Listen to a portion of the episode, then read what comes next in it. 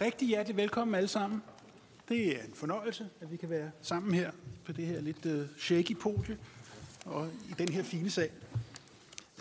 Hjertelig velkommen til den høring om klimavenlig valg i hverdagen i Klima-, Energi- og Forsyningsudvalget.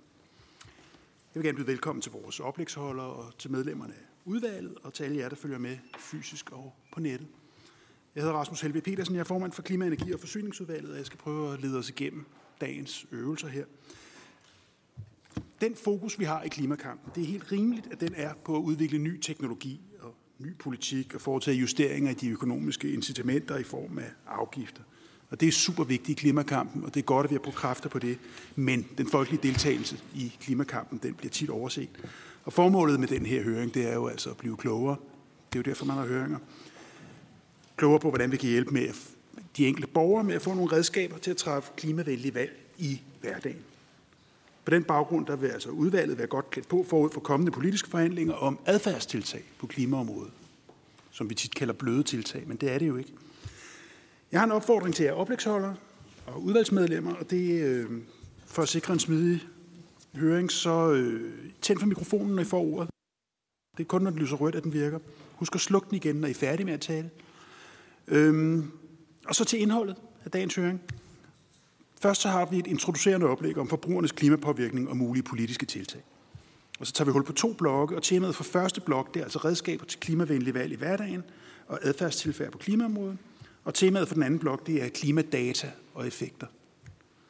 I alt så er der 8 oplæg efter introoplægget, og hver blok, så er der altså en mulighed for, at udvalgsmedlemmerne kan stille spørgsmål til oplægsholderne. Og jeg er fuldstændig sikker på, at vi får et par spændende og gode timer her. Lad os tage hul på det. Jeg vil gerne starte med at give ordet til Christian Ibsen, som er direktør i Concito. Er du parat, Christian? Ja. Så er ordet simpelthen dit, lige så snart du får tændt for din mikrofon.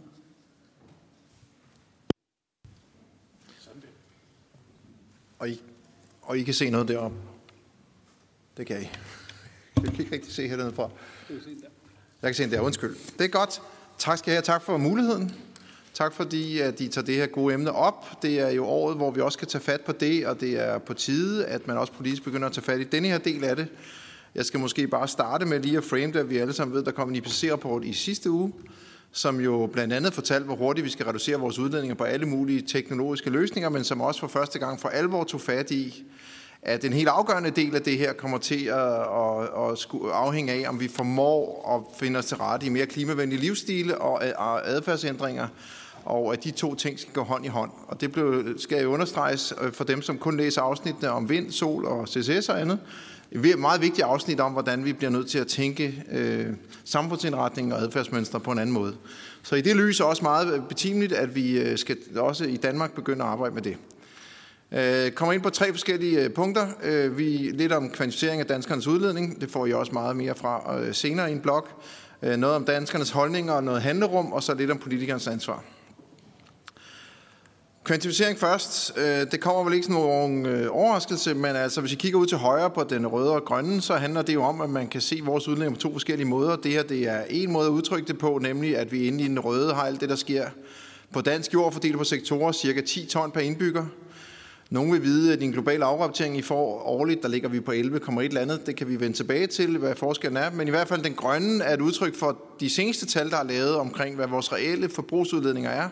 Noget, vi lavede tilbage i 14, og som vi i øvrigt vil opdatere her meget snarligt her til sommer. Nemlig, hvad er det, når vi tager aftrykket af hele vores forbrug med, også det, der er produceret i Hanoi og ikke kun i Hirtshals. Så er vi oppe på 17, var det seneste tal.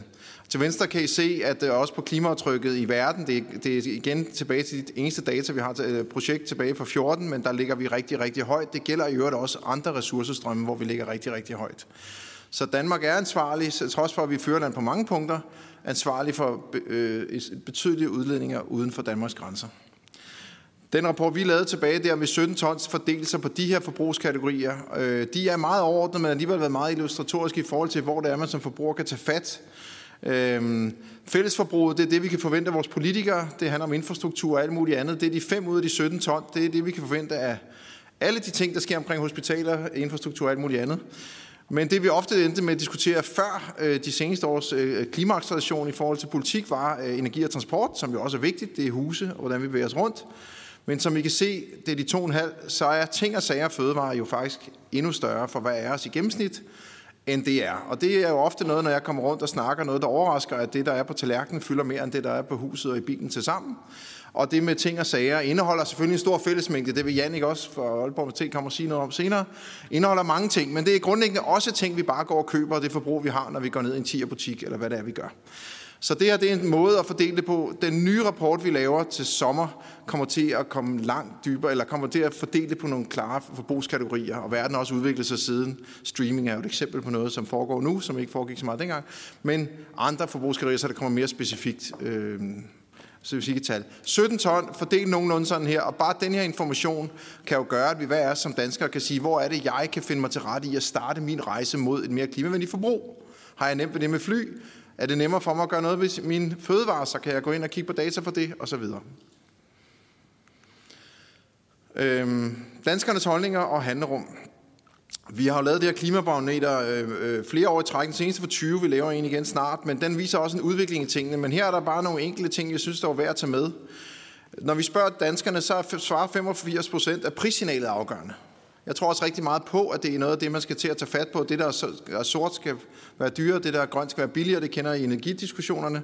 Men hvorfor skal det ikke også gælde i fødevarer eller andre typer af ting, som er påvirket? Det andet er, samtidig mener 56% det er svært at navigere i det. Det er simpelthen svært at finde ud af, hvad er mest klimavenligt. Hvad er det, der betyder noget i det valg, jeg gør?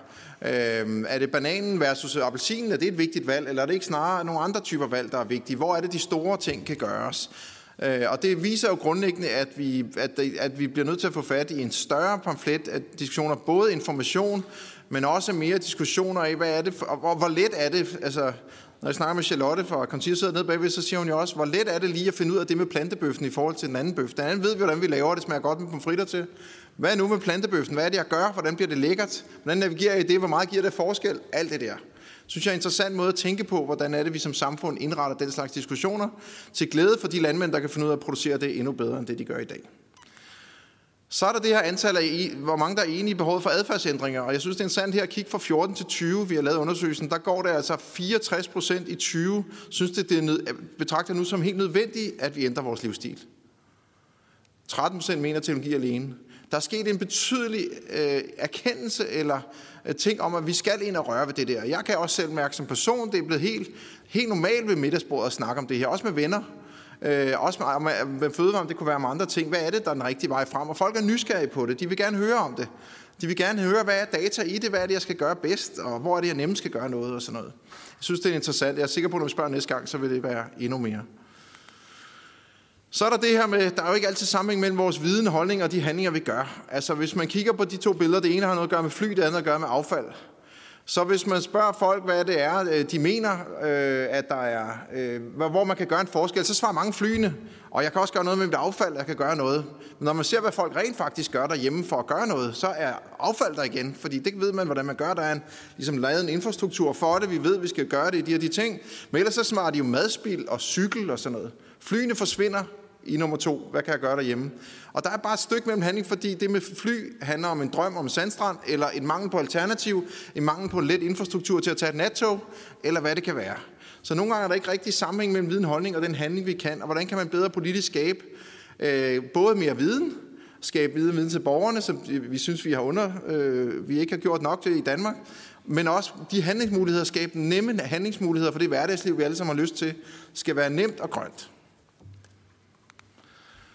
Et andet eksempel her er jo, at det her med fleksible energipriser snakker I jo noget om herinde for tiden, som jo handler om, at det faktisk skal betale sig at vaske sit tøj om natten og alt muligt andet. Hvordan hænger det sammen med hverdagslivet, som jo har nogle mønstre, vi har? Altså ja, det er dejligt at sætte vasketøj om natten, men der er meget få af os, der indretter vores morgen til også at stå og hænge det op om morgenen, eller køber vi så en tørretumbler ud over det, og så videre, og så videre. Hvordan får vi indrettet hverdagsliv? Og tænk hverdagsliv og skabe drømme om vores hverdagsliv, som hænger sammen med det her. Plantebøffen er også et eksempel på, hvordan får jeg lige det til at være en nem ret at lave, og så videre. Så hvordan er det, hverdagslivet kommer ind og spiller en rolle? Det skal man ikke undervurdere. Det lyder ikke så hardcore politisk, men jeg vender tilbage til det afgørende i, at vi også begynder at tale om den vision om det grønne hverdagsliv, og de valg, vi også kan understøtte. Politikernes ansvar.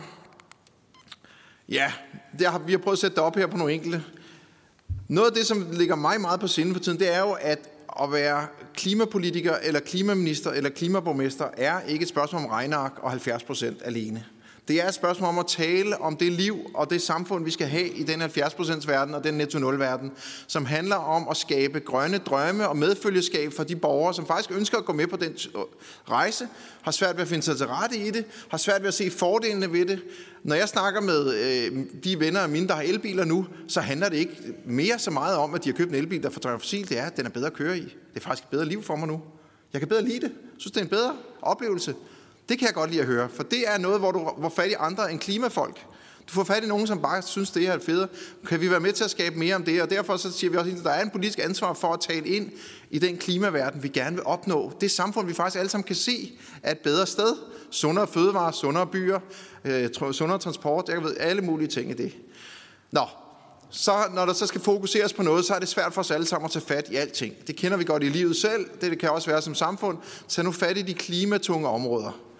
Fødevare oplagt, transport oplagt, og noget, der ikke står her, ting og sager oplagt.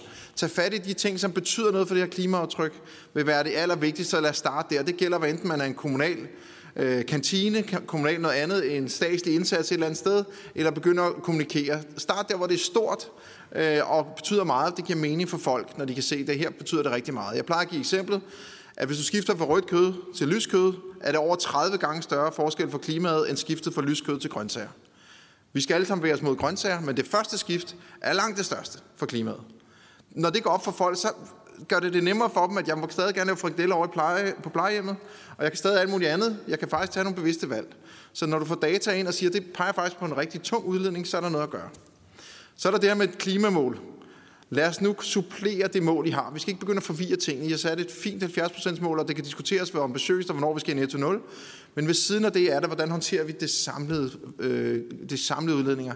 Og der synes vi, det der er i gang i Sverige, hvor de har haft den her kommission i gang med at lave et forbrugsbaseret mål. Det er ikke vedtaget endnu, men de er i gang med det. Det er også noget, vi bør sætte i gang her og sige, hvordan kan vi definere et forbrugsbaseret mål, og hvordan kan vi arbejde med det? Fordi når man sætter de mål, så kan man også sige, det skal vi arbejde med i de offentlige steder at starte med, vi kan arbejde med det, og så prøve at se, hvilke nogle initiativer kan vi tage vare på. Svenskerne har faktisk lavet en 800 sider, så vidt jeg husker, baggrundsrapport til det tværparlamentariske udvalg, der nu kommer med den anbefaling om at lave et mål om 66% til 77% reduktion i 2045. Det er jo super relevant at begynde at arbejde på den måde, og jeg elsker, at man som politiker tager nogle mål, som man endnu ikke ved helt, hvordan man når, men det giver en retningspil for, hvordan vi arbejder. Så det var bare lige at sige, det er en oplagt ting i den her klimavenlige hverdag, politiske proces, I skal igennem, og have et fokus på, kunne vi gøre noget i den retning, som man også ude i befolkningen kan mærke, der er noget, vi skal arbejde med her. Og så er der det her skab grundlaget for at udvikle nye fremtidsscenarier, der kan vise vejen. Vi i Concito vil arbejde rigtig meget med det, og arbejde med, hvordan kan vi begynde at beskrive den verden, hvordan skal vi bruge vores areal i Danmark, er det et eksempel, til alle de ting, vi gerne vil, natur, klima, vandmiljø, landbrug, energiinfrastruktur, der er mange ting, men der er også, hvad skal vi gøre med vores byer, hvad er det for et samfund, vi gerne vil have, tale ind i den verden, tror jeg kan give rigtig meget mening for at få medfølgeskab til det. Udvikling af de fremtidsscenarier bidrager vi gerne til, men det kunne man gøre på mange måder. Så det var vores helt konkrete politiske initiativer. Der ligger selvfølgelig meget ned under det her, vi kan tage fat i, men det kan vi tage næste gang. Tak for det. Spændende. Jeg åbner for spørgsmål fra udvalgsmedlemmerne, hvis der er nogen, der har opfølgende til Christian. Er der nogen, der har det? Hvis ikke det er tilfældet, så hopper vi straks i gang med første del af programmet. Blok 1 skal handle om redskaber til klimavenlig valg i hverdagen og adfærdstiltag på klimaområdet. Og vi har jo altså en stribe dygtige folk med os, men Pelle Guldborg Hansen, du er adfærdsforsker på RUG. Hvor sidder du henne? Du sidder der. Der var du. Det er godt. Værsgo. Vil du ikke åbne den her blok? Sådan der. Det kan jeg godt. Jeg skal lige se min slides, der er 20 stykker, det skal I bare tage det helt roligt med. Det bliver kun 8 minutter stadigvæk, men nogle gange er det lidt hyggeligere med billeder, når jeg snakker. Der er nogle slides deroppe, der kommer sikkert nogen hernede, ellers så kan jeg slet ikke se, hvor vi er. Men jeg hedder Pelle, jeg er adfærdsforsker, jeg kommer fra Roskilde Universitet, og jeg skal fortælle lidt omkring, hvad adfærdsforskningen siger her, plus komme med lidt eksempler.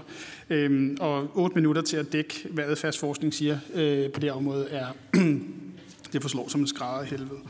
Men hvis vi starter med et par centrale begreber, så er der noget, som vi i dag sådan mere og mere omtaler som adfærdsvidenskab, og det er vigtigt at fastslå, hvad det er, fordi der er mange misforståelser af det. Der er mange, der tænker, at hvis man har noget videnskab, der beskæftiger sig med adfærd, så er det også adfærdsvidenskab. Sådan er det ikke helt.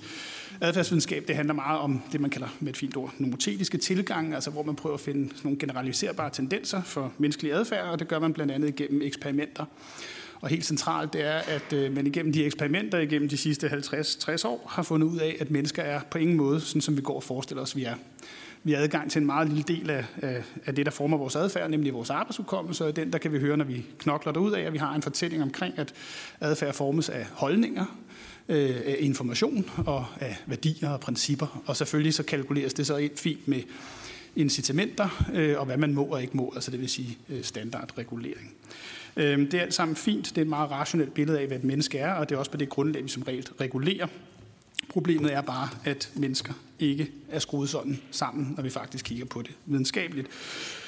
Og dermed også sagt, at adfærdsvidenskaberne er ikke et supplement til det, vi plejer at gå og lave. Det er faktisk en omstrukturering. Det er et opgør med den klassiske måde at tænke mennesker på, og hvad der får mennesker til at agere, som de gør. Så det er ikke sådan, at vi kan have de klassiske værktøjer, information og oplysning, og så måske supplere dem lidt indsigt i, hvad et menneske er. Et godt greb omkring, hvad et menneske er, det er ligesom det, der også sikrer vejgrebet for en hvilken som helst politik. Og hvis man begynder at snakke politik, så er det, at vi har en retning, vi kalder for adfærdsindsigter, eller på engelsk behavioral insights, hvor det er, at man også snakker om anvendt adfærdsvidenskab, hvor man kigger på, hvordan man kan påvirke folks adfærd. Jeg vil ikke sige så meget om eksperimenter. Det kan I læse på min slide.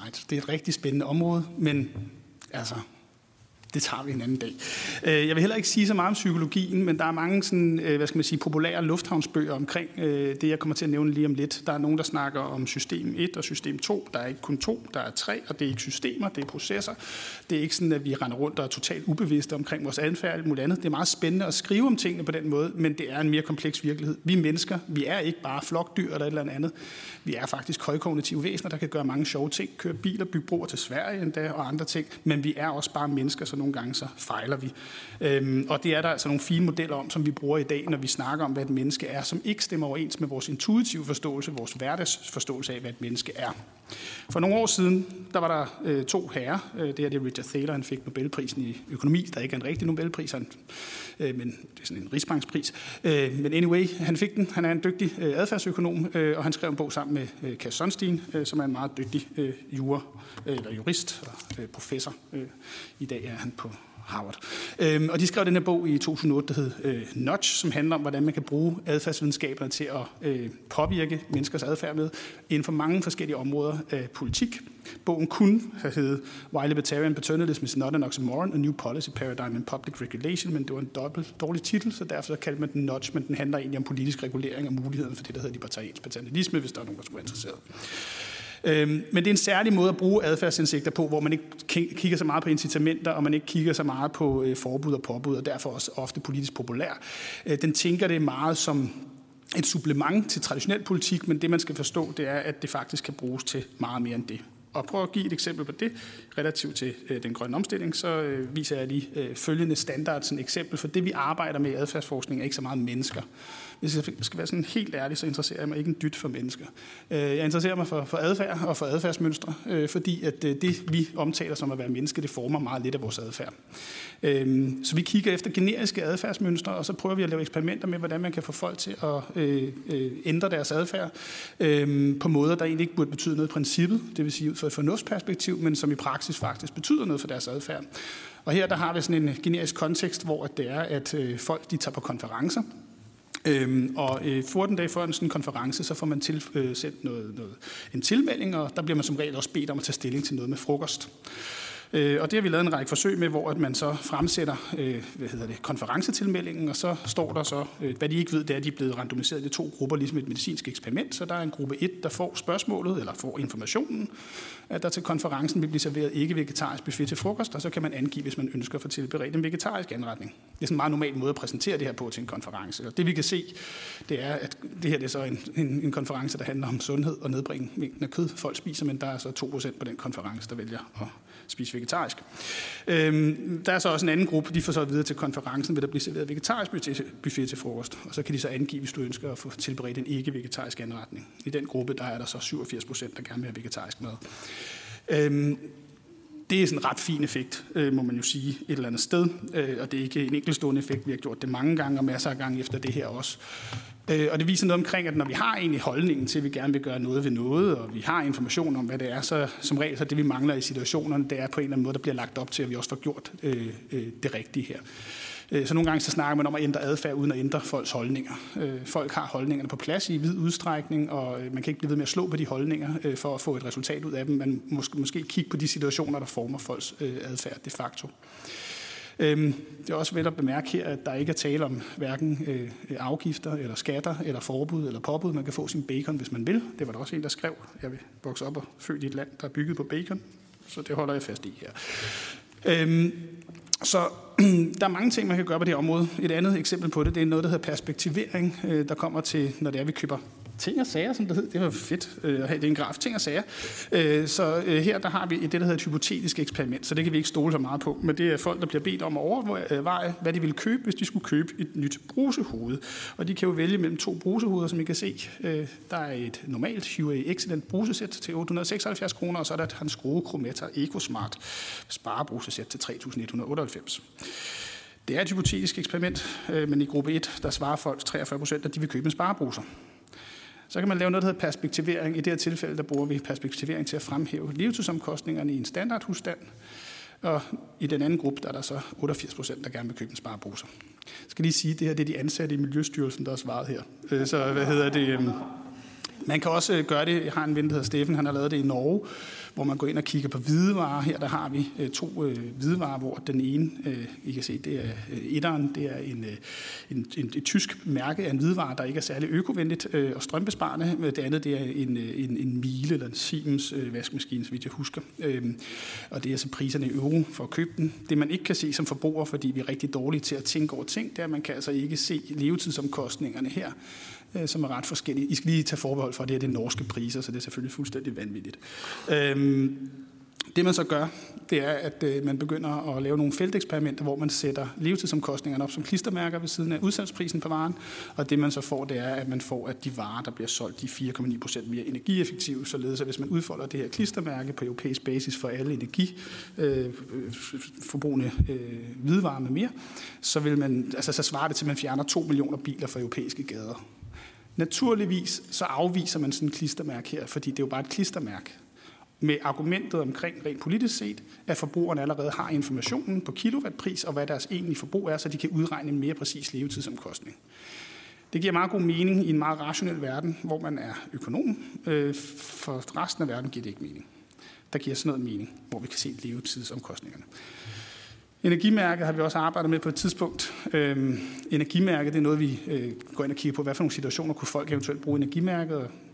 Her der kan I se, hvordan man normalt møder det som forbruger. Det er hos en realmægler, og I kan se, der er et energimærke B dernede. Der kunne være andre måder at vise det på. En af dem kunne være, at man kan lave sådan en funktion, hvor hvis man fører musen hen over energimærket, så popper der en boks op, der fortæller os, hvad vi egentlig kunne spare, hvis vi gik ind og kiggede nærmere på, hvad vi kunne, hvis vi lavede nogle energirenoveringer.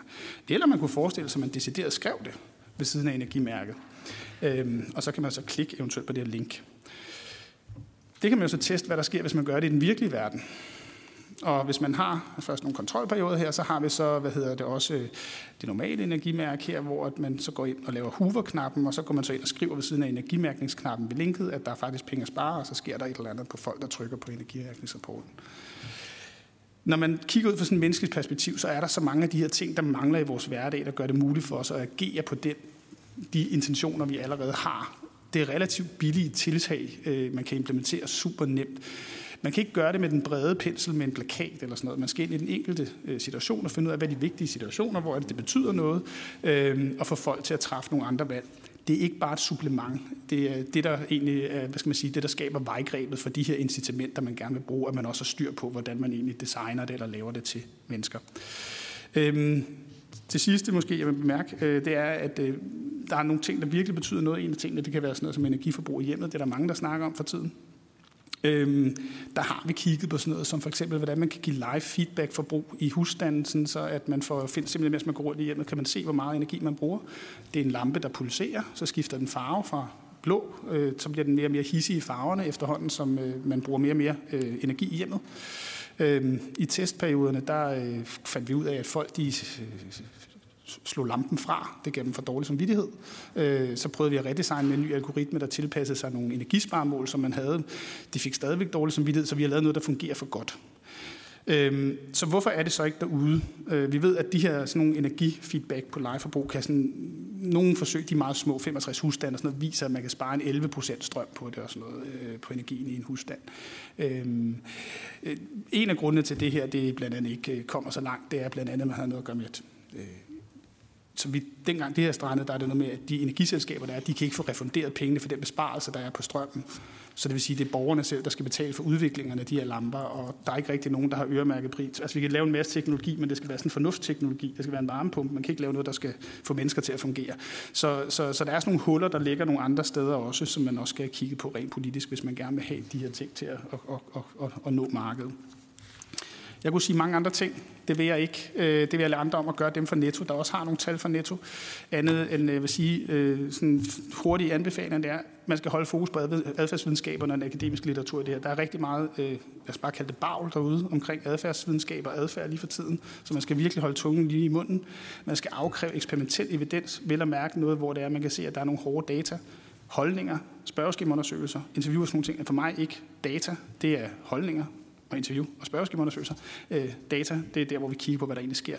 3 ting, som jeg vil sådan sige, man helt sikkert skal kigge på, det er livstidsomkostninger på ting og sager, live feedback på energi i folks hjem, og så ved vi fra en række forsøg, at når folk de flytter hus, der er der altså en mulighed for, at man kan få foretaget nogle rimelig virkelig interessante ting. Blandt andet så har man nogle tyske delstater, hvor det er, at når folk de flytter til en ny delstat eller til en ny kommune, så bliver de automatisk indrulleret i den mest grønne energiordning. Tak skal du have. Spændende. Du taler lynhurtigt, men du har også meget på hjertet. Der var meget at gå for det. Jeg elsker det der evidens med gå efter evidensen, og der er meget bag derude. Signe, du har et spørgsmål. Signe Munk, værsgo. Ja, tak for et godt oplæg, Pelle. Og ja, det var på speed. Men der var rigtig mange spændende betragtninger. Der er 2 spørgsmål, jeg godt kunne tænke mig at høre din refleksion over. Når vi snakker om, hvad kan man sige, muligheden for grøn adfærd, snakker vi også til dem, de økonomiske muligheder hos folk. Altså, at hvis man er velstående, så kan man tage, det grønne valg, uanset prisen, hvorimod hvis man ikke har en stor økonomi, så kan man ikke. Men vi kan også bare nogle gange se, at det er jo ikke nødvendigvis det, der gør, at man er grøn, at man har mange penge. Der kan man sagtens have et ret stort forbrug. Så jeg vil godt høre dine refleksioner omkring økonomiske muligheder sæt ind i det her. Og så det andet i forhold til sådan sociale gruppeeffekter. Altså er der ikke også noget med, hvis jeg ligesom har en opfattelse af, at ved det her bord her, så vil de kigge lidt ilde på mig, hvis jeg ikke også valgte vegetarisk. Eller sådan, er der ikke nogle gruppedynamikker og nogle forestillinger om, hvad andres værdier er, der også påvirker vores adfærd, eller hvad? Godt. Jeg åbner ikke for en generel spørgerunde. Det var bare lige et enkelt spørgsmål, jeg flettede ind her. Hvad skulle svar på det, før vi går videre i blokken? Jeg svarer hurtigt. Når man ligger og laver incitamentstyring, så skaber man tit de gode incitamenter, også for dem, der ikke har særlig mange penge til at gøre det rette. Det er sindssygt vigtigt. Der kan være noget i, at det er meget godt, at det er de smarte og flyvske, der får lov til at tage de, altså Tesla-biler og så videre, og tage de der valg, så imiterer vi andre dem, fordi at der er mode i det. Men generelt set, så hvis det er, at vi får incitamenterne på plads, så kan det betale sig at gøre det rigtigt. Men det skal også bare være muligt at gøre det rigtigt, og muligt at navigere i, og der bliver vi nødt til at tænke, at mennesker er mennesker. Det er sådan det ene svar. Kort svar. Det andet med gruppedynamikken, der er altid sådan lige med håndbremsen, fordi der er noget socialpsykologi, hvor det er meget populært at ligesom betegne, at mennesker vi er meget naive, vi er flokdyr osv. Det betyder noget for os, hvad andre mennesker gør, særligt hvis det er statusadfærd. Og statusadfærd, det er altid et eller andet sted med nogen, der er mere end andre. Eller også så er det den moraliserende adfærd, hvor der er nogen, der er dårligere end andre, rent moralsk set. Så sådan etisk set, så skal man passe utrolig meget på, hvis man bevæger sig ud i de her stigmatiserende greb, hvor det er, man ligesom siger, alle de her mennesker, de gør sådan og sådan og sådan. Folk har som regel nogle gode grunde. Altså jeg plejer altid at tage sådan noget som luksusfælden. Det første, de gør, det er, at de fortæller altid folk, de kan stoppe med at ryge, så skal de sælge deres hund, måske også deres børn.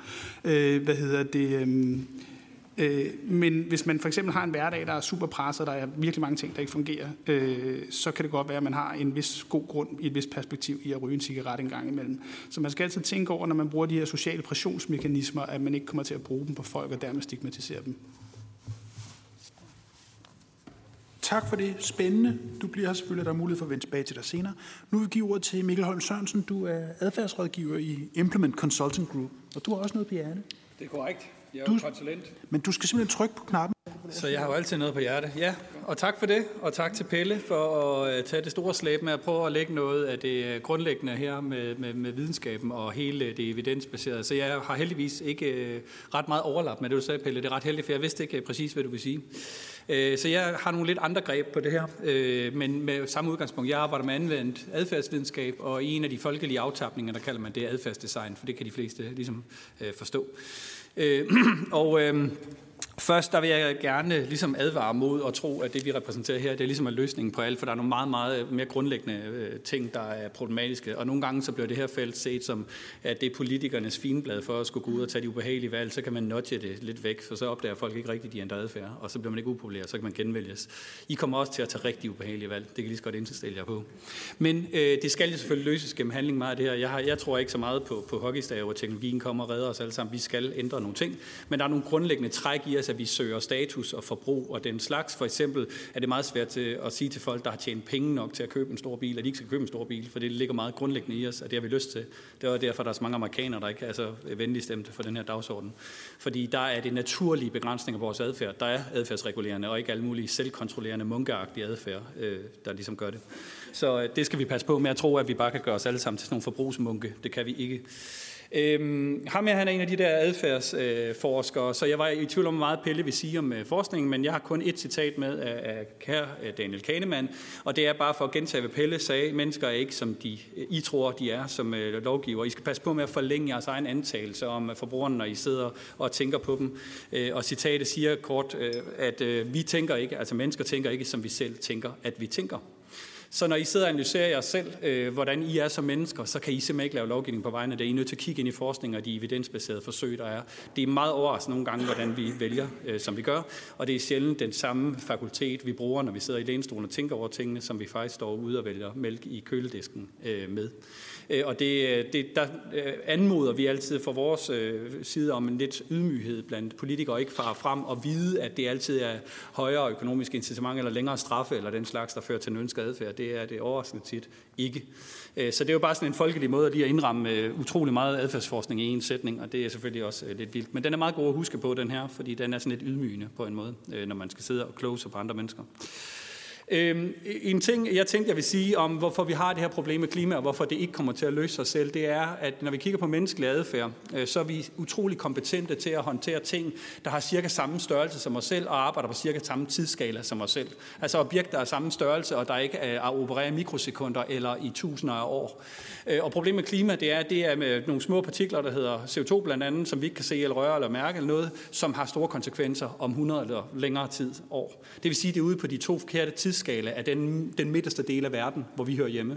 Hvis jeg tager et glas og taber det, så ved jeg, at det ryger på jorden og går i stykker. Den kausale horisont kan jeg godt forstå, så jeg taber ikke ret mange glas, det har jeg lært at lade være at gøre. Hvis det først gik i stykker efter 100 år, så kan jeg love jer for, at jeg taber mange glas.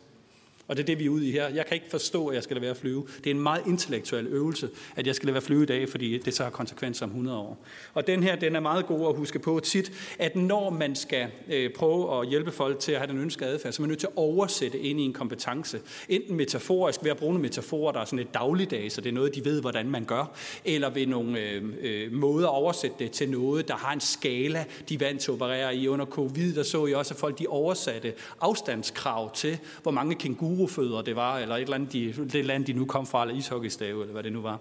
Men det er sådan et forsøg på at gøre det mere sådan umiddelbart og forståeligt, i stedet for det, man virkelig skal tænke hårdt over det, fordi så fejler man for ofte. Og det kalder vi ligesom den midterste del af verden, den der livsverden. Sådan på slogan-niveau, så er det, man egentlig arbejder med i vores verden lidt, især hvis man har sådan et biologisk syn på mennesker, mennesker. Det er, vil sige, det er urealistisk at tro, at vi kan ændre på menneskers grundlæggende natur. Det kan vi simpelthen ikke. Det vil tage utrolig mange generations fremavl af perfekte djøffere, og det er ikke sikkert på, at vi som samfund har tænkt os at gøre. Men det, vi forsøger at gøre, det er at gøre mennesker mere naturligt, kompetent kan tage de rigtige valg. Ved at oversætte, gøre det mere hjernevenligt, hvis man kan sige det på en måde, mere ergonomisk for den måde, vi egentlig er på, snarere end at antage, at vi er ligesom i en eller anden tekstbog fra jura eller mikroøkonomi. Og et eksempel på det, og Pelle har allerede vist et forbilledligt eksempel på det, som jeg slet ikke vidste, de har lavet, men vi har lavet en tilsvarende oversættelse af noget. Det var så indendørs forurening. Vi arbejder med Realdania på at forbedre danskernes indendørs klima, og vi lavede en række forsøg, nogle kontrollerede ting, og et af dem, det var at lade børneværelset ændre farve. Når CO2-niveauet, partikelniveauet var for højt, så går det simpelthen fra almindelige farve til at blive mere rødt. Og det kan mennesker reagere på, for det er en sans, vi har. Vi har ikke en CO2-måler, men vi har evnen til at se rød, og rød, det ved vi godt, så må vi hellere åbne vinduerne. Så det er sådan et eksempel på, kan vi oversætte, kan vi give brugerne feedback på, hvornår de er inden for det ønskede område, i stedet for, at de selv skal tænke sig til, om de nu handler.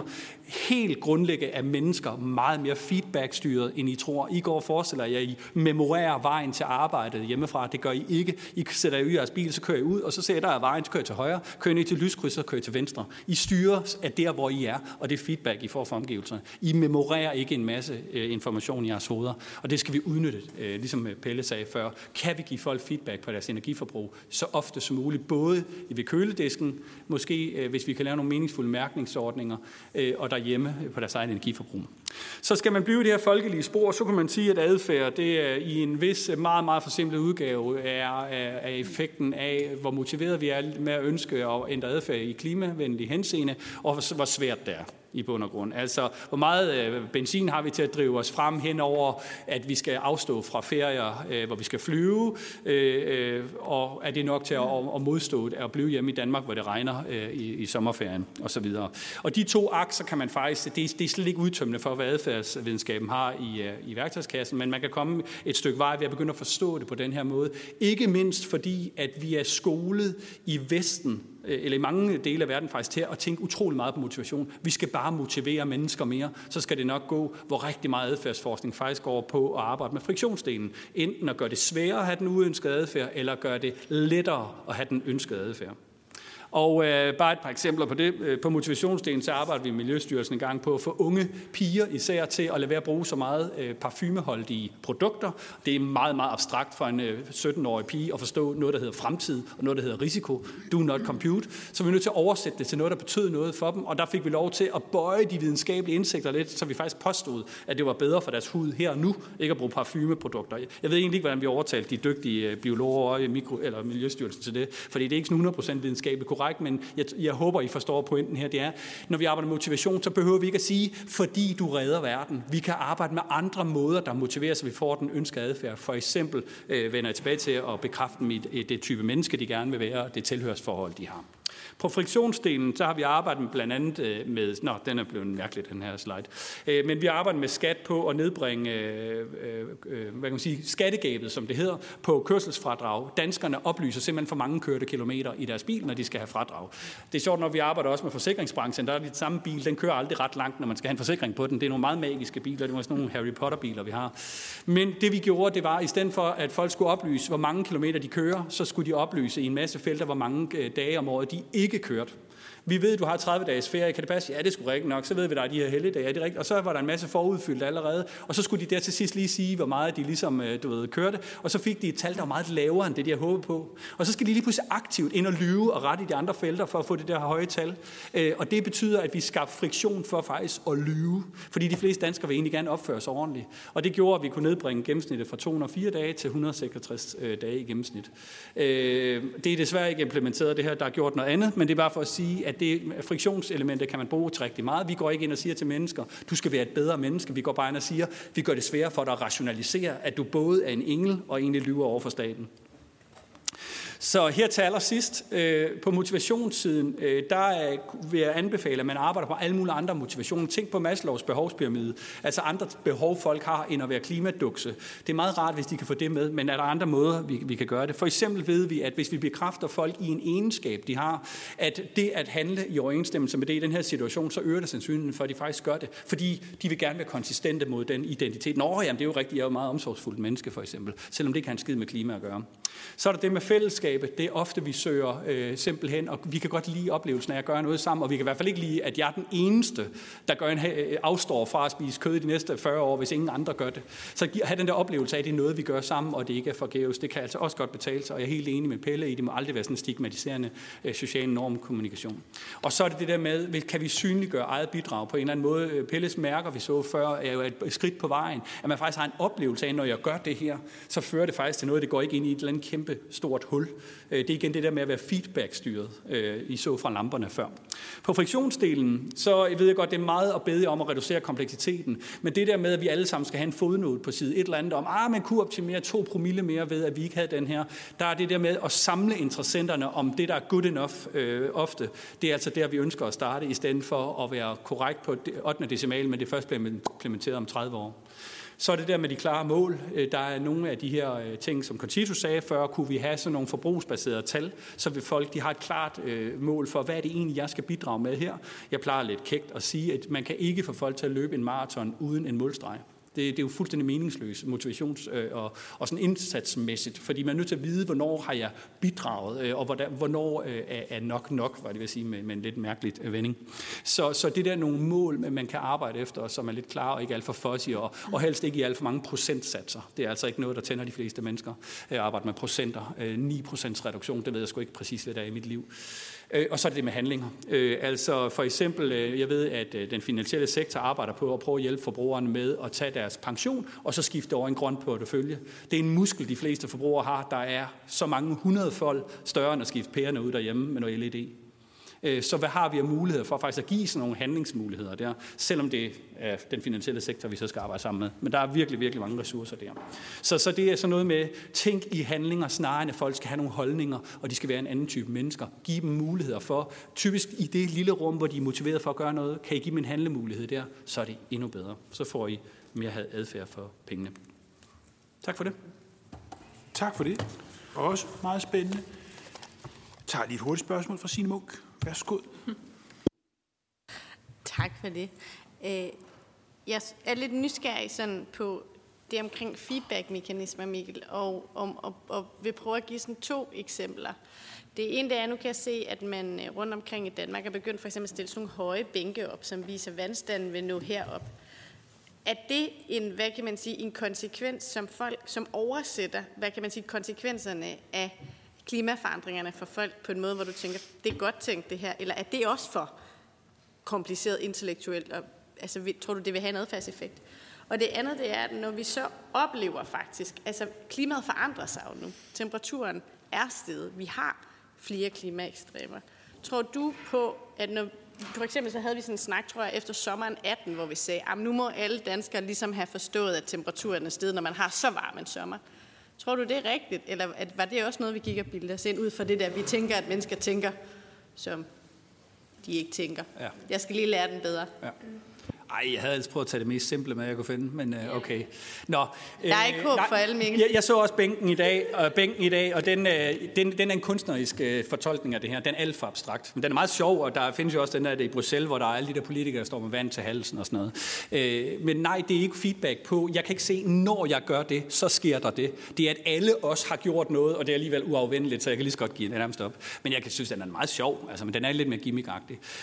Og dit andet spørgsmål, det var på... For eksempel, når vi så oplever at være ekstrem, altså det kan enten være voldsom nedbør, og vi får yes. Det var da godt nok. Det er ikke normalt. Ja, sådan som jeg har forstået forskningen i det her, så er der øget tilslutning til at gøre noget ved klimaet i tilfælde af meget heftig regn, som i Tyskland, og når vi har hedebølger. Så har folk en aktuel oplevelse af, når det er det, det betyder, og det er en form for feedback. Så hvis du kunne sidde og skrue op og ned på varmen til en gang imellem. Jeg har engang rådgivet elsektoren i Danmark om, de synes ikke, de havde så godt et image, som de fortjente, og sagde, hvis I bare kunne lukke for strøm en gang imellem. Vi har aldrig strømnedbrud i Danmark, så folk oplever aldrig fraværet af deres ydelse. Men kunne du sidde der og skrue op og ned for regnen en gang, men så tror jeg, vi kunne lige før forhandlingerne. Ja. Tak skal du have, Mikkel. Spændende. Vi går videre. Britta Gernet, du er medlem af Klimaborgertinget. Siger det rigtigt, når jeg siger Gernet? Eller? Det er helt rigtigt. Det er godt. Det er godt. Prøv, vil du ikke tage over herfra? Det vil jeg gerne. Lad mig lige se, om jeg kan få sliden til at fungere også.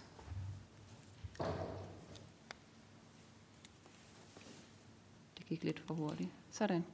Jamen, jeg sidder her i dag som medlem af Klimaborgertinget. Jeg er ikke nødvendigvis repræsentant for hele borgertinget, bare lige for at få det på plads. Jeg sidder her som medlem.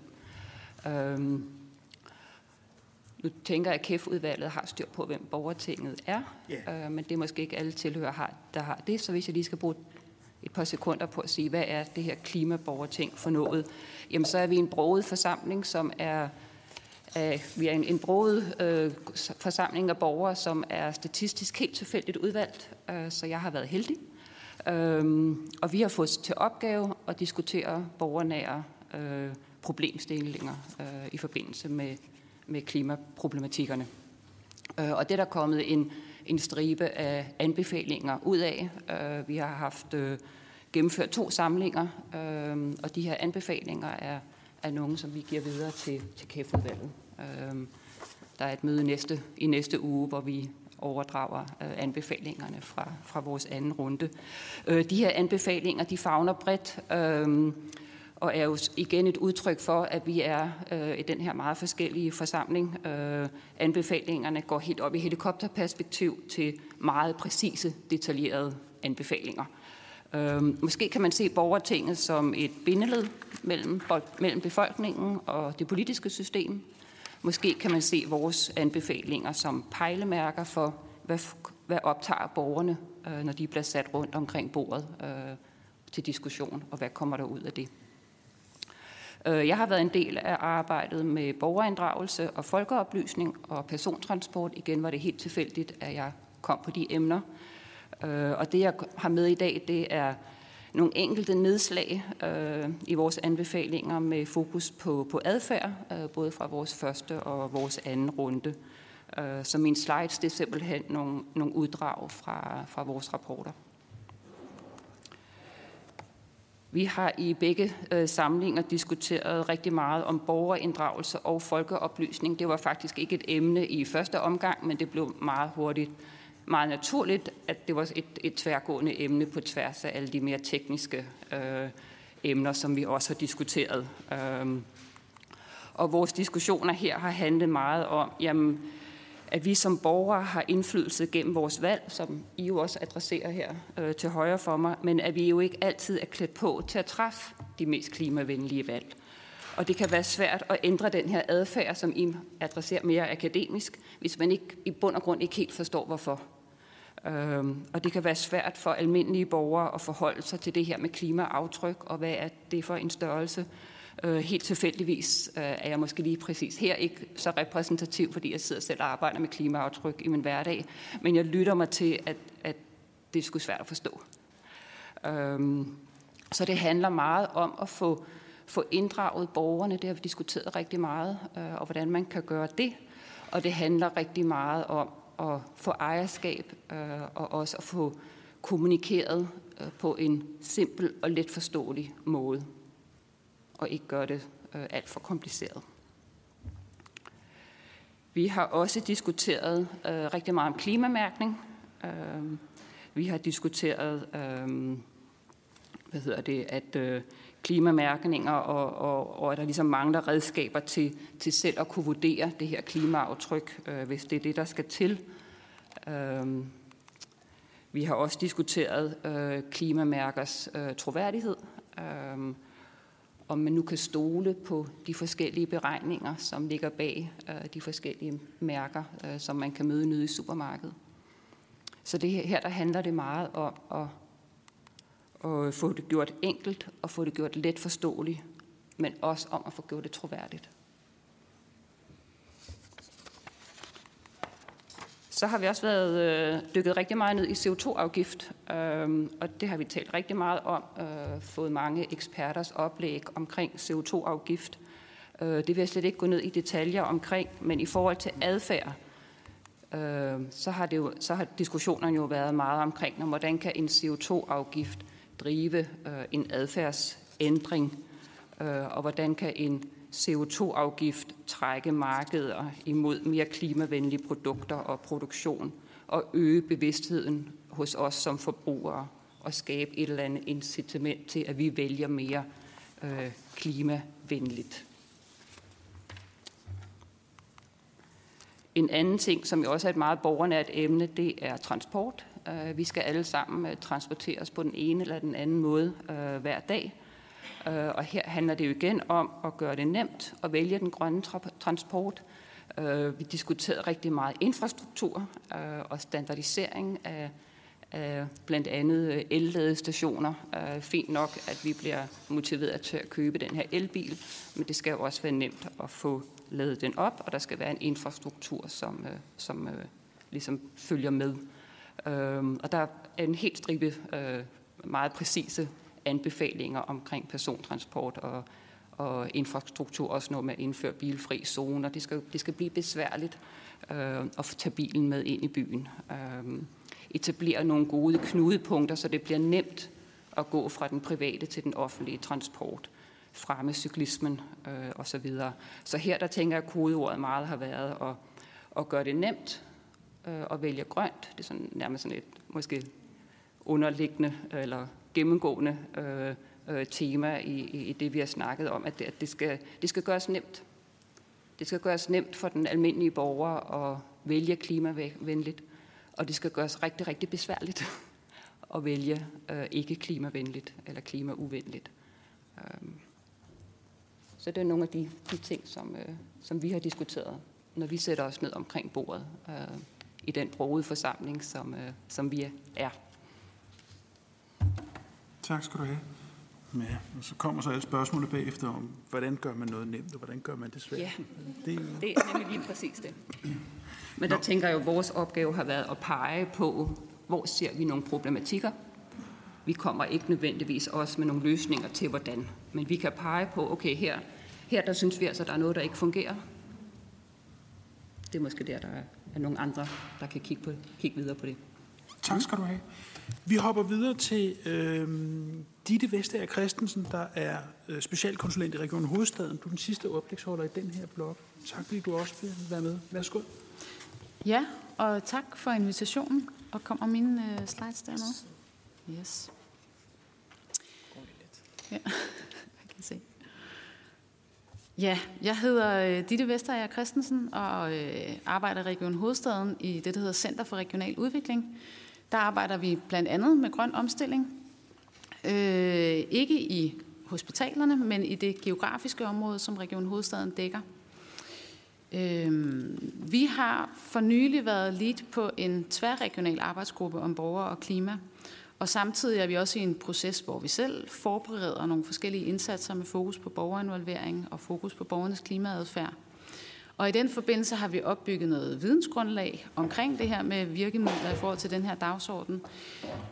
Det er vigtigt for mig at sige, at vi er i administrationen i sådan en lærings- og afklaringsproces, hvor vi er i gang med at prøve at finde ud af, om regionen skal spille en rolle i forhold til det her med borgernes klimaadfærd, og i så fald hvilken rolle det kunne være. Så det er på den baggrund, jeg taler i dag. Men det, jeg vil gøre i dag, det er, at jeg vil dele lidt af det vidensgrundlag, som vi har som afsat for den proces, vi er i gang med.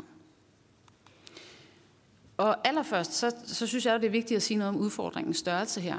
2/3 af de globale CO2-udledninger er koblet til husstandens forbrug, og dermed også på en eller anden måde til vores livsstil som borgere. Og det er det jo fordi, at rigtig meget af den produktion, der foregår globalt, og den infrastruktur osv., der bliver lavet, den skyldes jo i sidste ende noget efterspørgsel fra os som borgere. Og især i de rigeste lande, som for eksempel Danmark.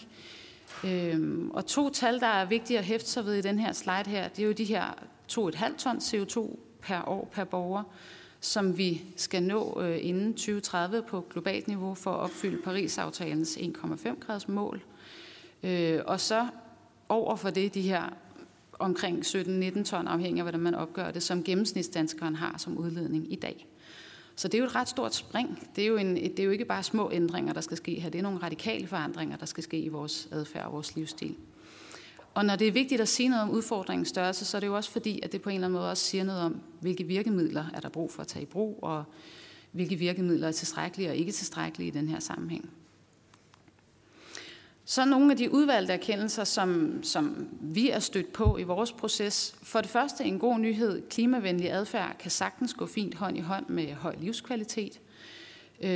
Men samtidig så kræver den her omstilling nogle strukturelle og nogle kulturelle forandringer, som den enkelte borger jo ikke kan stå alene med.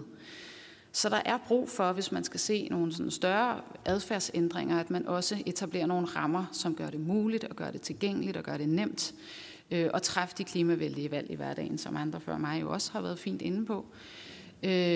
Og det er jo et eller andet med, at borgerne skal opleve gentagende positive hverdagsoplevelser med en adfærd, som de ikke kender i forvejen, så på en eller anden måde skal introduceres til det af omgivelserne.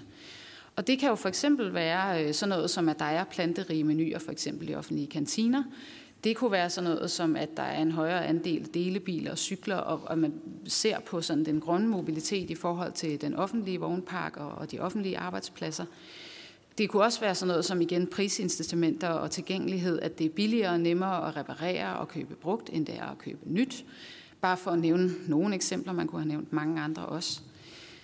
Nogle andre udvalgte erkendelser, som vi også har haft eller har i den her proces, det er, at måske skal vi også tilbage til at tænke borgere ikke kun som forbrugere, men også som borgere i lidt bredere forstand, som også har en generel interesse i samfundsudviklingen og kan få indflydelse på og kan få en aktiv rolle i samfundsudviklingen, ikke bare som forbrugere, men som medlemmer af lokalsamfundet og aktive i fodboldklubben eller skolebestyrelsen eller alle de forskellige livsfærer, vi færdes i. Og hvis man lykkes med at gøre borgere til aktive medspillere i den her omstilling, så giver det jo noget ejerskab til omstillingen, som du, Britta, vist også nævnte, er vigtigt. Det giver jo på den måde også noget accept af, at rammerne også kommer til at blive ændret for vores adfærd. Det giver noget mobilisering af nogle lokale kræfter, som kan skabe lokale initiativer, fælles initiativer i lokale fællesskaber, hvor man kan begynde at ændre adfærd i små flokke. Og så tilfører det jo også noget politisk mod og legitimitet til at træffe nogle af de her vanskelige beslutninger og vanskelige prioriteringer, som der jo kommer til at blive brug for. Og på den baggrund, så kan man sige, at måske har vi også brug for at udvikle flere erfaringer med både det her med at mobilisere til lokal dialog og lokal handling for at få aktiveret de her lokale fællesskaber af borgere til selv at handle og handle i fællesskaber, men også at øve os i at give borgerne direkte medindflydelse på de her rammer, sådan så man får opbygget det her ejerskab og får aktiveret de her kræfter og den her hverdagsviden, der findes hos borgerne. Fra Region Hovedstadens side, der gør vi det i samarbejde med Region Syddanmark og Rudersdal og Frederiksberg og Vejle kommuner. Der er vi i gang med et projekt nu. Det er en del af et større EU-støttet projekt, som jeg kan fortælle om ved en anden lejlighed. Men det her konkrete delprojekt her, der kommer vi til at starte en borgersamling om bæredygtigt forbrug. Den starter her til efteråret. Og en borgersamling er i store træk det samme som et borgerting, så det fik Britta jo også lige sagt lidt om, hvad det er for noget.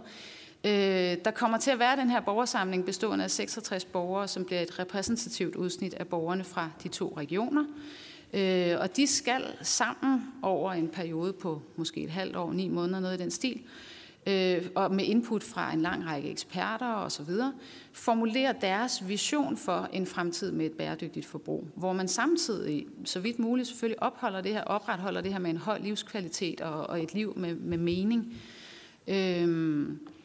Og på den baggrund også komme med nogle anbefalinger til initiativer og indsatser, man kan sætte i gang fra regionernes og kommunernes side for at understøtte rejsen hen imod den her fremtid med bæredygtigt forbrug. Og de her anbefalinger skal så behandles politisk i de 2 regionsråd og de 3 kommunalbestyrelser, og nogle af anbefalingerne vil så også blive realiseret efterfølgende.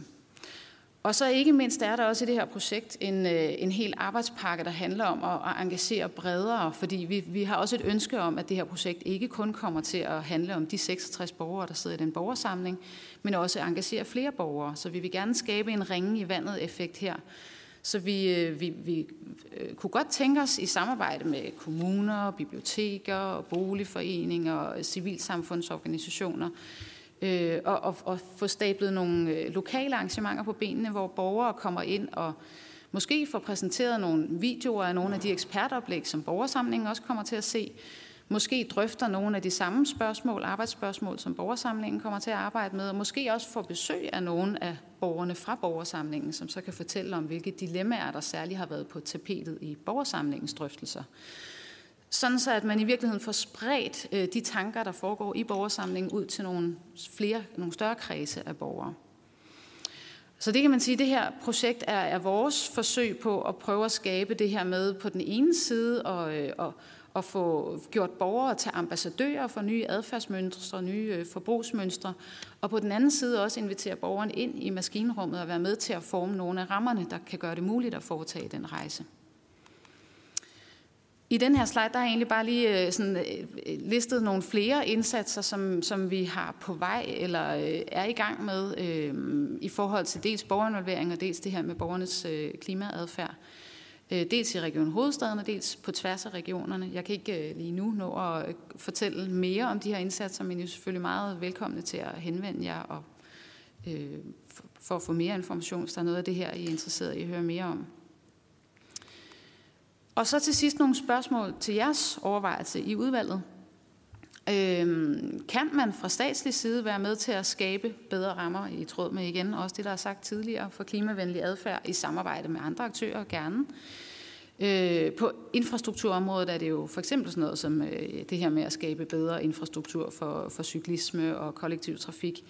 I Wales har man jo simpelthen truffet den lidt radikale beslutning at sige, at fra nu af bruger vi offentlige midler på transportområdet kun til at understøtte videreudvikling og forbedring af kollektiv trafik og cykelinfrastruktur osv. Og så vedligeholdelse af de veje, der allerede findes. Nu bygger vi ikke flere nye veje. Så et eller andet med det her med, hvordan kan man understøtte infrastruktur, der bedre kan skabe den her klimavenlige adfærd. Så er der jo også de her kulturelle forandringer, som for eksempel kunne være det her med mere planterige menuer i offentlige kantiner. Og ikke mindst er der selvfølgelig alle de her økonomiske incitamenter også, hvor CO2-afgiften jo er oplagt. Det kunne også være sådan noget som, at man tager momsen af reparationer og brugt køb. Og man kunne selvfølgelig nævne et hav af andre eksempler også. Og så 2, kan staten understøtte øget borgerinvolvering og øget borgermobilisering? Altså nu det her projekt, vi går i gang med i samarbejde med Region Syddanmark og de her 3 kommuner, kan jo sådan set kun lade sig gøre, fordi vi får nogle EU-midler til at gøre det for. Så det er jo en udvikling og en kompetenceopbygning, der skal ske på alle forvaltningsniveauer, som kræver nogle ressourcer. Og de ressourcer er jo ikke just i overskud fra alle mulige andre ting, man er i gang med. Så kan man på en eller anden måde tilføre ressourcer til den kompetenceopbygning og til at igangsætte konkrete indsatser, som mobiliserer borgere og involverer borgere i højere grad. Og sidst men ikke mindst kan man fra statslig side også kommunikere klarere om både nødvendighed og visioner på det her område. Kan man kommunikere klarere om, at der er et behov for nogle ændrede forbrugsmønstre? Kan man også understøtte det her med, at der netop bliver skabt nogle visioner og fortællinger konkret om, hvordan en fremtid med et bæredygtigt forbrug egentlig kunne se ud? Sådan så man begynder at kunne se konkret for sig som borger, at det her er faktisk også en attraktiv fremtid. Det er faktisk noget, jeg kan se mig selv ind i. Og til sidst kunne man overveje at sætte et officielt mål for klimaaftrykket for vores forbrug. Så ja, tak for ordet. Tak skal du have. Spændende. Og tak for det, vi kalder første runde. Og jeg åbner for spørgsmål fra medlemmerne, nu til panelisterne, men jeg har jo den privilegerede situation, at jeg bare kan starte med at give mig selv ordet, så det vil jeg gøre. Christian, du snakker om, at vi skal sætte et mål for, hvad vi kan nå via forbrugeradfærd ud over de 70%, som ligesom er et mål, der er nået på den hårde måde via Paris-aftaler, IPCC-rapporter. Vi skal nå 70%, og så prøver vi at nå det gennem sådan nogle politiske redskaber med mindre kul og mere vind. Så man kan sætte et yderligere mål, som handler om, hvad kan vi nå gennem skub 3 via forbrugeradfærd. Hvad skal det mål være? Og for at følge op på det, det er jo også det, Mikkel, du snakker om, at man skal jo ikke løbe et maraton uden at have defineret, at den faktisk er på 42 kilometer. Hvad er det for et mål, vi skal sætte? Det er et kombinationsspørgsmål til jer 2. Og Pelle, du må meget gerne byde ind på det også. Den handler jo selvfølgelig om evidens. Selvfølgelig skal vi gå efter evidens. Men hvor kan vi høste mest? Hvor skal vi starte? Og det er egentlig det samme spørgsmål, jeg stiller til jer alle 3. Fordi det her, det virker for mig stadigvæk, fordi jeg kommer fra en virkelighed, hvor vi snakker om kulkraftværker og procentsatser og prisaftaler og sådan noget. Hvad kan det her redskab bruges til? Og så vil jeg gerne fortsætte spørgerækken, fordi du siger, Britta, det skal være svært at vælge forkert, og det skal være nemt at vælge rigtigt. Du har siddet i det her borgerting, som er blevet inddraget og spurgt, og det er den konklusion, du kommer frem til. Har det påvirket din egen adfærd? Har det påvirket borgertingets adfærd, at I på den måde er blevet spurgt? Og er det det, der ligger i dit ønske om, at man laver en øget altså involvering? Er det i virkeligheden en nudging? Altså den her borgerinddragelse, er det i virkeligheden en af de stærke redskaber, eller er det bare mig, der tror, det er et stærkt redskab? Så der fik jeg lige stillet 5 forskellige spørgsmål. Christian, værsgo. Ja, det ville være nemt, hvis jeg bare kunne sige tal her for det mål der, ikke? Så ville det slippe for meget arbejde for mange. Jeg tænker, man skal gå lidt seriøst til værk til den her. Altså, jeg synes jo, nu er vi en grøn tænketank, finansieret af filantroper, og på den måde kan vi jo bare gøre det, som vi synes er vigtigt, og herunder arbejde utrolig meget med klimadata. Nu kommer Janik lige om lidt og fortæller en masse om et kæmpe projekt, der er i gang omkring at få styr på carbonfodaftrykket og en hel masse varestrømme. Det skal I glæde jer til. Det tager nogle år at lave det arbejde, Janik skal igennem. Men jeg tænker, at nu kommer jeg bare med et forslag. Jeg var ikke helt forberedt på, at du ville have mig til så konkret. Men jeg vil sige, sæt nu som et led i de her forhandlinger en vision og kommunikere om, at det er en del af den klimaindsats, vi sætter. I kommer til at have mange dialoger om de øvrige mål, netto 0-målet, 2035-målet, revidering af 30-målet, alt hvad I måtte komme igennem med diskussioner. Sæt en vision for, at vi kommer også til at sætte et mål for det, vi gerne vil nu. Sig, at hvis man for eksempel forestiller, at I på et tidspunkt rykker Netto med 0-målet frem, altså det opgjort, som vi gør det efter danske missioner til 2040, så kunne man da godt, det kunne være, det var en del af en diskussion på et tidspunkt, men det kunne, og det burde det være, så kunne man ikke også sige til danske folk, at vi kommer til som et led i den forgangsland, vi gerne vil være, så sætter vi et mål for, at vi vil være nået X i 2045. Sverige har sagt 66-77%. Man kunne jo starte et eller andet i et interval og sige, det er her, vi kommer hen. Det sætter vi os for nu, og det sætter vi os for, at vi vil prøve nu at arbejde med i starten i det offentlige, i kommunerne osv. Og så laver vi en proces, for det er vigtigt, kommer nu. Få nu styr på de data. Det er jo stadig kun Tænketanken, Concito og nogle andre finansierede projekter, der laver de klimadata, og vi stoler 100% på det. Men vi er nødt til at begynde at arbejde med, på hvilket grundlag arbejder vi med det her. Sæt for det, hvilke områder starter vi med, og så laver vi en handlingsplan. Og i den forbindelse var helt åbne om, at der går vi ind og forfiner målet, og måske laver nogle milepæle for det mål. Sådan så det bliver en separat proces, fordi det er forskellige værktøjer. Hvis du sidder i en kommune og ser de 2 mål hver for sig. Jeg var til teknik og miljø i KL i går, som jo er den store konference for alle dem, der arbejder med blandt andet klima i KL. De arbejder også med det DK2020-planer, som vi også er med i, som handler om at reducere deres egne udledninger. Men det, der egentlig giver dem energi, også ild i rummet, de politikere, der sidder der, det er alt det, der har med borgere at gøre. Og det tæller ikke det der, som de skal lave for os, sammen med os. Det er noget andet, men det er det, der giver mild i rummet. Hvordan får vi borgerne med? Hvordan udnytter vi de fællesskaber, som kommunen faktisk er med i, eller står for? Det kunne være folkeskolen, ældreplejen, spejderforeningen, alle de andre steder. Hvordan får vi aktiveret, at man arbejder med klima alle de her steder? Super interessant og masser af energi i det. Så hvordan kan man fra statslig side med til at sætte nogle mål og sætte nogle indsatser i spil? Og det synes jeg da godt, I kan tillade jer at sætte et mål nu, og så sige, det er der sådan en proces for over de næste par år, hvor vi griber det sådan og sådan andet. Den svenske model med at få en eller anden interparlamentarisk kommission til at sidde og bokse med det i lang tid, det plejer vi ikke at gøre i Danmark. Så må jeg hellere sætte et mål og sige, så sætter vi et arbejde i gang derfra. Og være åbne om, at det gør så også, at vi kan kigge på, hvor højt skal det mål være, og hvordan skal vi gribe det an. Sådan vil jeg gøre det. Men det med data skal man tage alvorligt, og det hører vi mere om senere. Pelle.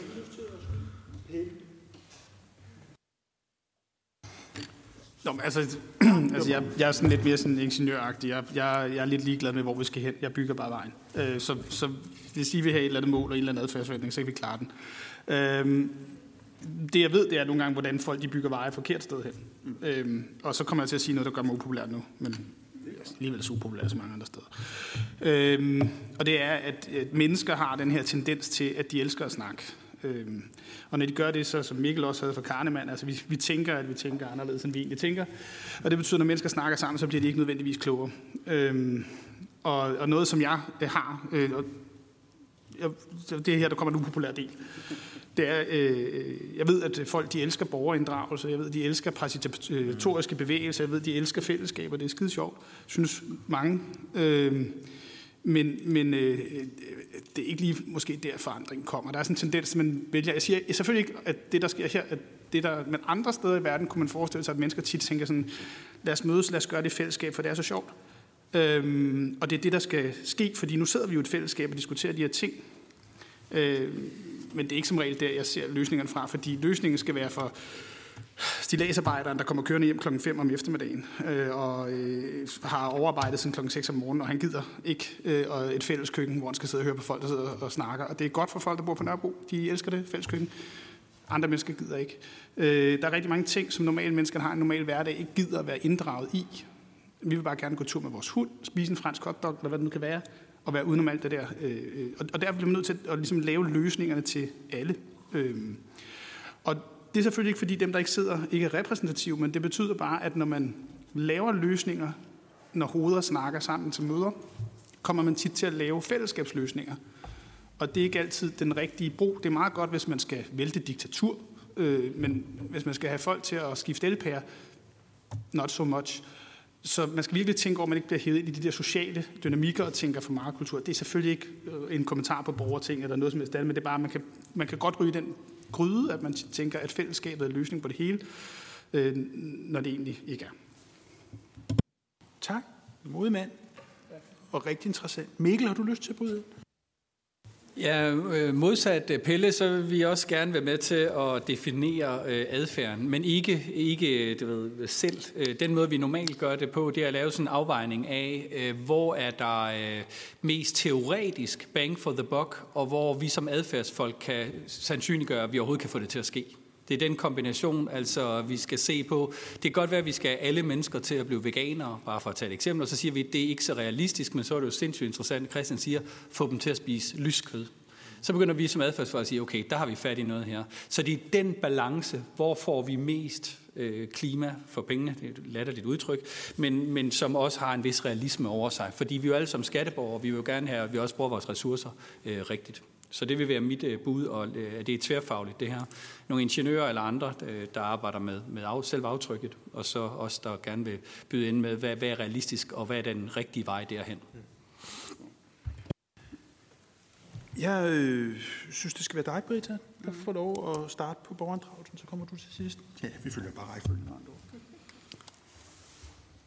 Jamen, som svar til dig, Rasmus, der tænker jeg, at borgertinget er et godt redskab.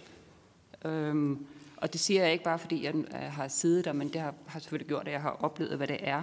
Jeg synes, det er et godt redskab, fordi det skaber dialog, og det skaber ejerskab, og det skaber nogle ringe i vandet. Jeg lytter mig til, når jeg snakker med de andre, der har siddet i borgertinget, at det har skabt nogle ringe i vandet, det har skabt en bevidsthed, som man også har taget med hjem. Og jeg er ikke enig i, med dig, Pelle, jeg er ikke adfærdsforsker, men jeg er ikke enig i, at man ikke bliver klogere i fællesskabet, fordi det tænker jeg faktisk, at det er vi blevet i borgertinget. Der er blevet skabt en bevidsthed, som har gjort os klogere på, hvad der måske skal til. Men er det en bevidsthed, der så kan bruges af de, som ikke er en del af fællesskabet, og som netop jo ikke har været en del af den proces? Altså, det er jo sådan set det, der bliver problematiseret her. Jamen det tænker jeg den kan, Rasmus, fordi vi tager den med os hjem og skaber ringe i vandet. Ditte. Ja, tak. Ja, og altså, jeg skal lige sige for det første, at Region Hovedstaden har ikke sådan nogen cementeret politisk holdning til det her med borgernes klimaadfærd. Men hvis du spørger mig, så tænker jeg, at det her med at mobilisere borgere og få borgere involveret i de politiske beslutninger på nogle nye måder, det gør jo sådan en både nedefra og oppefra bevægelse, så det bliver sådan en kombination af, at man både skaber noget motivation og noget ejerskab osv., og netop kan skabe de der ringe i vandet, og måske få involveret også, som vi gerne vil prøve at gøre i det her projekt, nogle flere borgere end bare dem, der sidder i den borgersamling. Men samtidig så tilfører man jo også den politiske proces igen noget mere legitimitet til at træffe nogle af de her vanskelige beslutninger, så man kan lave de der rammer på en måde, som man, fordi jeg er meget enig i, at det er i virkeligheden også rammerne i sidste ende, der skal ændres, sådan så at den klimavenlige adfærd bliver nem, og den ikke klimavenlige adfærd bliver knap så nem. Og det er jo den bevægelse, den samskabelse mellem borgere og politikere, kan give den værdi, at det måske bliver en smule nemmere at træffe de der svære beslutninger. Og at man også har god føling med, hvor har vi så egentlig borgerne hen i det her, når man har sådan et repræsentativt udsnit af borgerne, som ikke bare er dem, der altid råber højst i debatten, enten fordi de er meget utilfredse, eller fordi de er meget dedikerede, men at man har forskellige typer af mennesker, som Britta også siger, inde i det rum og med i den dialog. Værsgo, Christian. Ja, bare lige for at præcisere, jeg synes, der er noget rigtig, rigtig vigtigt i at tænke, at rigtig meget af Danmark er organiseret i forskellige typer af fællesskaber, som falder den rigtige ind. Altså, nogen går til tennis, og nogen går til alt muligt andet, og nogen er i fællesskab på nogle andre måder, hvor de bidrager, fordi de har lyst, og det er en del af deres hverdag. Jeg tror rigtig meget, det der med at tro, at folk ændrer meget hverdag hele tiden, det kræver i hvert fald noget mere, men vi er en del af en hverdag, så jeg kunne forestille mig, at det, man politisk kunne gøre, det var at understøtte den kanal af omstillingsberettet, der kunne være ned igennem. Det kunne være et partnerskab, og det vi nogle af os, der arbejder lidt med at gøre uden Christiansborg, men jeg synes, det kunne være spændende, hvis man politisk også sagde, der er faktisk, ligesom vi har partnerskab med virksomheder, hele det frivillige Danmark, som er mangfoldigt i alt muligt. Det kan forbrugere tænke også fortælle mere om, men det er jo rigtig mange mennesker, der er engageret i alt muligt, og er det jo også en kanal at engagere sig inden for det her. Hvad kan vi gøre for det ståsted og det engagement, vi har? Det var bare lige en pointe om det. Så der tror jeg rigtig meget på fællesskaber. Så skal vi jo huske, at fællesskaber i fremtiden jo både handler om at gøre os, hvad kan vi gøre for at handle selv, men det handler også om, at vi i fællesskab får en dialog omkring, hvad det er, vi er nødt til, hvorfor nogle kompromiser eller ting, vi er nødt til at være med til, at omstillingsparathed, det kan være over for vindmøllerne, der står i nærheden, eller det kan være over for alt muligt andet, så vi ikke kun oplever det negative fællesskab, men også de positive fællesskaber for noget. Tak. Jeg kan i hvert fald sige for mit eget vedkommende, at jeg har været stærkt påvirket af at høre på borgertinget som beslutningstager. Så det er muligt, at det er en af de vigtigste funktioner af borgertinget, fordi man jo som politiker går og rådfører sig med diverse særstandpunkter, hvad enten det er Concito eller andre, som hver sær præsenterer deres version af sandheden. Men hvordan lyder det egentlig set gennem borgerøjne, når man er blevet bedt om at forholde sig aktivt til det her? Og der er nogle råd, der jeg har taget med mig på en anden måde, end når jeg får rådgivning fra professionelle instanser. Marie Bjerre, værsgo. Tak for det. Og tak for nogle meget interessante oplæg. Der er to ting, som jeg særligt er lidt mere lidt nysgerrig på at høre lidt mere om. Det ene, det er det her med, jeg kalder vel nudging eller adfærd, altså hvordan man får nogen til at tage det klimamæssige valg. Og Pelle og Mikkel, I taler begge to om det her med, at man får noget feedback, eller man har de rigtige informationer til at træffe valget. Og politisk er det jo meget svært at håndtere. Altså, hvad gør man? Skal vi stille større krav til, hvad det er for nogle oplysninger, der er produkter, og det kan være alt muligt andet. Og hvordan sikrer man, at det er de rigtige oplysninger? Kræver det noget evaluering på, hvad virkning har det så? For adfærden bliver det en jungle. Det kan være i virkeligheden Anja, hun kommer ind på det i næste runde. Men jeg synes, det er enormt kompliceret at vide, hvordan man håndterer politisk det der. Det er ene, og det er nok til jer begge to. Og det andet, det er det her med borgerinddragelse og ejerskab. Det lyder jo rigtig godt. Det lyder særlig godt i sådan med liberale ører, at det ikke er staten, der kan løse alting, men at borgerne også kan rigtig meget. Men jeg lytter mig lidt til, at det er noget forskelligt, I mener. Altså når I siger borgerinddragelse, mener I så samling, borgerting, som du er lidt inde på, Ditte, eller mener I, at det skal være nemt? At det er det, der betyder, at det er det, I mener med borgerinddragelse. Det skal være nemt at tage det klimamæssige valg. Og hvis det er mere det der med, at det skal være noget borgerting eller noget samling, så kunne jeg godt tænke mig at høre, hvordan er det, man udvælger de her borgere her? Altså hvad gør I konkret for, jamen, hvem er det så, man skal inddrage? Tak. Og vi starter med Pelle. Værsgo, hvis du har lyst. Prøv lige at give mig et nøgleord på dit første spørgsmål igen. Start mine tanker af med det andet. Data. Hvad for nogle krav skal vi stille til data? Ja, altså... Som vi har snakket om, så feedback er voldsomt vigtig i mange situationer. Nogle gange kan man tænke mærkningsordninger. Der er mange forskellige typer af mærkningsordninger. Jeg har sådan Jeg sprang hurtigt over nogle slides, fordi at de blandt andet beskæftigede sig med klimamærkning, og med klimamærkning på nogle tal fra Netto, som jeg tænkte, jeg ikke skulle komme for meget ind på. Nogle af tallene viser blandt andet, at det er lidt mere, altså det vil så også komme frem, det vil være meget komplekst. Nogle gange så, vi har faktisk eksperimenter, der viser, at nogle instanser, så, hvis man siger til folk, hvad klimavenligt er, så vælger de noget andet. Så altså for at tage det sådan helt specifikt, så smed vi plantebaseret fars over ved siden af hakket oksekød, salget steg med 50%, så fortalte vi, at det var det klimavenlige valg, så faldt det med 10% point. Og det er fordi, der er ikke nogen, der vil have, hvis de træffer en moralsk god handling, vil de ikke have det vidt udefra. Så er det jo ikke noget, en selv har fundet på, så er den ikke så fed. Det er ikke sådan noget, man skal generalisere til for meget, så jeg vil ikke forplumre det, der kommer senere med sådan noget. Men det, der er ved det, det er, at der findes mange forskellige mærkningsordninger. Der findes mange forskellige former for feedback. Et økomærk for eksempel, det er et enten eller. Man kan have trafiklysmærkningsordninger. De fungerer anderledes. Man kan have mærkningsordninger, der ikke baserer sig på, at alle varer skal have et klimaaftryk. Man kan bare tage de varer ud, som svarer til det, vi skal spise en dag i en verden. Sådan som man siger, vi behøver ikke at lave 1.000 millioner udregninger, men en vare skal dokumentere, at den falder inden for en bestemt ramme, så slipper vi for at lave udregningen. Ligesom man dokumenterer, at det er økologisk. Så bliver det kontrolleret, at det er rigtigt nok, at det her det passer til det, der skal være en verden, hvor vi åbenbart skal være 10 milliarder mennesker. Det jeg forstår det ikke, men hvis der skal være 10 milliarder mennesker i den verden, så kan den her vare også godt være der i en bæredygtig forstand. Så behøver man ikke at mærke Gud at være mand, så ved man, hvornår man tager noget, som passer ind i den kommende verden. Der er mange måder at lave mærkningsordninger på. Det jeg vil sige, det er med evidens, og hvad man kan gøre som politik, det er, at man skal sørge for, at man vælger den rigtige mærkningsordning på baggrund af evidens, og ikke hvad folk de tror virker. Det skal testes.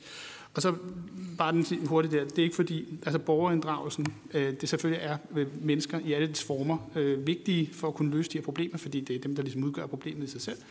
Jeg er svært ved at se, hvordan tennisklubben skal få os til at vælge lyskød. Men det jeg nogle gange kan sige, det er, at vi har en idé, og det var Mikkel, han snakkede lidt om det med, hvordan vi finder vej til arbejde. At et menneske, det er sådan noget, man kan tage ud af sin kontekst, og så kan det for eksempel, så er det stadig et menneske, hvor vi har holdninger og værdier og ønsker, og så kan vi tabe ind i, når vi sidder og snakker. Det, der er ved det, det er i det øjeblik, man vælger mennesker ud til at sidde noget, så de ikke længere er repræsentative. Jeg er ikke repræsentativ, når jeg snakker med min egen adfærd, når jeg sidder ved et bord. Jeg kan ikke huske faktisk, hvad jeg spiste i forårs til aftensmad. Så jeg snakker, mit hoved snakker. Men der er ikke så meget sammenhæng med, hvad der sker i verden. Så det går meget på det her med, at nogle gange, når man bringer folk sammen i rum, uanset om det er repræsentativt eller ej, så snakker de. Men spørgsmålet er, om der er et connect til virkeligheden i det. Politiske organisationer vil altid synes, at politik er løsningen på problemer. Stilladsarbejder vil altid føle, at det er stilladsarbejder, der er problemer. Eller der er løsning på problemet. Så det er meget typisk, at et system producerer sig selv som løsningen på et problem. Og det er det, som jeg nogle gange kan frygte lidt, at det her arbejde, det handler om, at der er nogen, der skal gå ned og fikse et toilet. Ikke om at invitere naboen over til veganermad. Så det er lidt groft op, ikke? Så det er ikke noget at gøre med borgerinddragelse som sådan. Det er en god ting i et politisk system, men det er ikke altid løsning på mange ting. Men vi kan godt ofte komme til at synes, at det er. Ja. Hvis det eneste værktøj, man har er en hammer, så ligner alle problemer søm, som man siger. Det er rigtigt. Mikkel, har du lyst til at give et bud på spørgsmålet? Ja, det bliver meget kortere, fordi det er bare en gentagelse af det, Pelle siger. Og det er sådan lidt træls, hvis man er meget evidensstyret, så kommer ens svar ofte til at lyde, som hvis man har et mærkeligt parforhold, hvor man siger, it's complicated. Du får aldrig et enkelt svar på det her. Altså, men metoden, den kender vi, den her videnskabelige metode. Og den er ret god til at finde frem til. Den kan nogle gange være lidt bøvlet og gå ud og forklare vælgerne bagefter, hvorfor noget, der er ekstremt kontraintuitivt, er det, I har valgt at gøre. Men det er det, jeg beder jer om. Nogle gange stiller jeg helt ud i stævnen af skibet og gør det. Og så bliver det bare at stille og roligt arbejde sig frem igennem, hvad virker bedst. Og nogle gange der er det virkelig ikke det, man tror. Ditte, har du lyst til at prøve? Ja, fordi du spurgte lidt til det her med, hvad borgerinvolvering så egentlig er, og det er jo klart, det kan jo være rigtig, rigtig mange forskellige ting. Det kan du få mange forskellige svar på. Jeg synes, at noget af det, der er rigtig vigtigt i forhold til borgerinvolvering, er det her med at invitere borgerne ind i beslutningsrummet på en ny måde. Så man netop får de der hverdagsstemmer med ind, både for at få hverdagssynspunkterne på, hvad kommer det her til at betyde for os som borgere, hvad virker for os, men også igen for at få den her politiske legitimitet ind i processen, fordi der vil være brug for at træffe nogle vanskelige beslutninger for at kunne ændre de der rammer. Og det, som jeg personligt godt kan lide ved konceptet borgerting og borgersamlinger, er det her med, at der jo også følger noget oplysning med i processen. at der er en masse ekspertoplæg osv., som kommer ind i det rum med borgerne, så man får nogle velinformerede drøftelser. Og det, som erfaringerne viser for den metode, der er, at det er kombinationen af, at der er noget oplysning og nogle drøftelser med andre på baggrund af den information, der i virkeligheden skaber nogle ændrede bevidstheder hos borgerne. Og noget af det, vi godt kunne tænke os at prøve at lege lidt med i vores projekt, den kommende borgersamling, det er det der med, kan man skabe nogle forbindelser fra det rum ud til andre borgere? Kan man få den dynamik i gang flere steder end bare inde i den borgersamling? Sådan så, at man får en eller anden sådan kombineret oplysnings- og motiveringsindsats ude hos flere borgere. Igen for at skabe den der større parathed til ændrede rammevilkår og nye visioner for, hvor vi skal hen, og hvordan vores livsstil skal udvikle sig osv. Og så spurgte du specifikt til det der med rekrutteringen af borgere. Og det findes der jo sådan nogle helt OECD-standarder for, hvordan man gør simpelthen. Og vi har, har en partner med, We Do Democracy i kredsen, som er eksperter i det her med, hvordan får man udvalgt. Altså man laver noget, der hedder en stratificeret lodtrækning, hvor man i første omgang inviterer rigtig mange borgere. Vi inviterer via e-boks i de to regioner, sender ud til i første omgang 10.000 borgere i hver region, og muligvis flere omgange med 10.000 igen, afhængig af, hvor mange der er brug for at få et tilstrækkeligt rekrutteringsgrundlag. Så ud fra de, der melder tilbage på et tilmeldingslink, ja, jeg er interesseret, der laver man sådan en vurdering af, kan man få alle typer af, altså man laver sådan en på nogle socioøkonomiske parametre med både uddannelsesbaggrund og køn og alder og etnisk herkomst osv. Prøver man på at se, er der nu et grundlag, hvor vi har alle de her forskellige befolkningssegmenter repræsenteret tilstrækkeligt til, at vi kan udtrække en sammensætning af borgere, så vi har forskellige befolkningssegmenter repræsenteret i et forhold, der svarer til populationen i bredere forstand, ikke? Giver det mening, så på den måde udtrækker man. Ja. Og det var også sådan, du blev valgt til borgertinget. Godt. Sidste spørgsmål i den her runde er til Signe Munk. Værsgo. Jeg har ikke fået skrevet andet ned, men du må gerne starte, Anne, hvis du har et spørgsmål. Tak for det. Ja, altså, jeg er ikke i tvivl om, at adfærd det er enormt vigtigt i forhold til at nå vores mål. Men jeg synes også, det er abstrakt, og jeg synes, det er svært også, lidt ligesom Marie også er inde på. Så jeg tænkte på, om der måske var nogen, der kunne komme med nogle eksempler på både nogle tiltag, politiske tiltag, noget som politikere har sat i gang, som har fungeret godt på enten klima- eller miljøområdet, og også nogle eksempler på noget, som ikke har fungeret. Og hvorfor? Altså bare lige for at få nogle flere praktiske eksempler på det, synes jeg kunne være spændende. Hvis der er nogen af jer, der sidder inde med nogen, så giv det endelig et skud.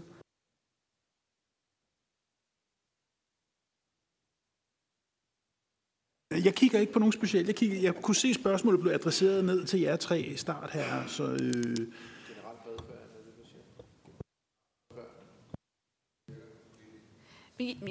Jeg tænker bare sådan, altså, om I har nogle gode eksempler, også bare for at få det også altså, ja, ind i det konkrete rum, altså nogle eksempler på noget, der har virket godt, eller noget, der ikke har virket af sådan politisk igangsatte initiativer, som var meningen skulle drive noget adfærd, altså helst på enten altså klima- eller miljøområdet, men det kan selvfølgelig også være andre steder. Men det er også, jeg ved jamen, også godt, det er også noget nyt, at vi har så meget fokus på adfærd, som vi har, men ja. Er der eksempler på en rigtig dårlig kampagne, for eksempel? På klimaområdet? Ja, der er kun dårlige kampagner i forhold til adfærd. Jeg er faktisk ikke så meget inde i for eksempel mærkningsordninger, som Pelle er, men min oplevelse har faktisk været, at nogle af de her energimærkningsordninger egentlig har reduceret, hvor tunge energiforbrugende hårdhvidevarer og sådan noget vi har købt. Men det kan godt være, at det er bare mig, der render rundt i sådan en boble.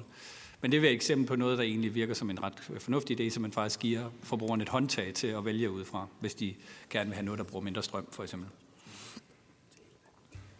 Det synes jeg er et godt eksempel, at man kunne sige, det der er tanker om, nemlig at man kunne kombinere det med, at der hvor man så gør noget ved sit energiforbrug, det kan tit være svært i hverdagssituationer, men det er jo, når man enten skal lægge sit huslån om, eller man skal sælge sit hus. Og netop det med at arbejde med, at der er jo en feedback lige præcis det tidspunkt i en pris, og hvis du for eksempel, jeg ved ikke, hvor langt det er kommet, det er diskussion, men hvis man for eksempel sagde, at man ved, at når man skal sælge sit hus, så skal man have så skal det have noget C, eller hvad det er for noget, vi siger. Og at der er en forventet, sådan så når man laver salgsomkostning, så skal der stå, hvor meget vil det koste, opgraderet energimæssigt til X, altså til C eller B, eller hvad det er, man må ønske. Så vil der være nogle husejere, der hvis de skulle sælge inden for de kommende år, 10 år, 5 år, 3 år, der vil begynde at indtænke det i, måske skulle jeg selv komme i gang med at få det her gjort, fordi det vil have en betydning for min pris, den der, jeg skal sælge. Så det er jo noget med igen at putte feedbacken endnu tættere på, end hvad der er, der står der. Det var også et eksempel på noget, det I viste. Så er der jo ø-mærket. Hvis man fremme ø, så er det jo et enormt godt mærke. Jeg kunne tænke på mange ting, hvor vi kunne tænke, men det der med at påvirke adfærd, det tror jeg, de rigtige adfærdsforskere vil gøre noget ved. Jeg mener jo også i sig selv, nu sagde du tennisklub, nu bliver det meget tæt på. Altså, jeg har en tennisklub, eller vi er en tennisklub, jeg tror, det giver enormt meget mening, at den dialog, vi har der, det vores største aftryk der, det er, når vi køber mad til alle dem, der kommer på besøg og skal spille tennis. Der kan man da lave et valg om, at her spiser vi for eksempel ikke oksekød, når vi har nogen på besøg, og vi fortæller kort og godt, hvorfor det er, fordi det har det større skift, så vi har lyskød her de facto. Så er der en masse af de der 500 mennesker, der spiller tennis i min tennisklub, der får noget data ind. Det er bare en nem ting. Men jeg kan se på Anja Philip, at hun har tænkt sig at komme ind på det her i sit oplæg, så måske skal vi bringe til det sidste spørgsmål fra Signe Munk til den i denne runde.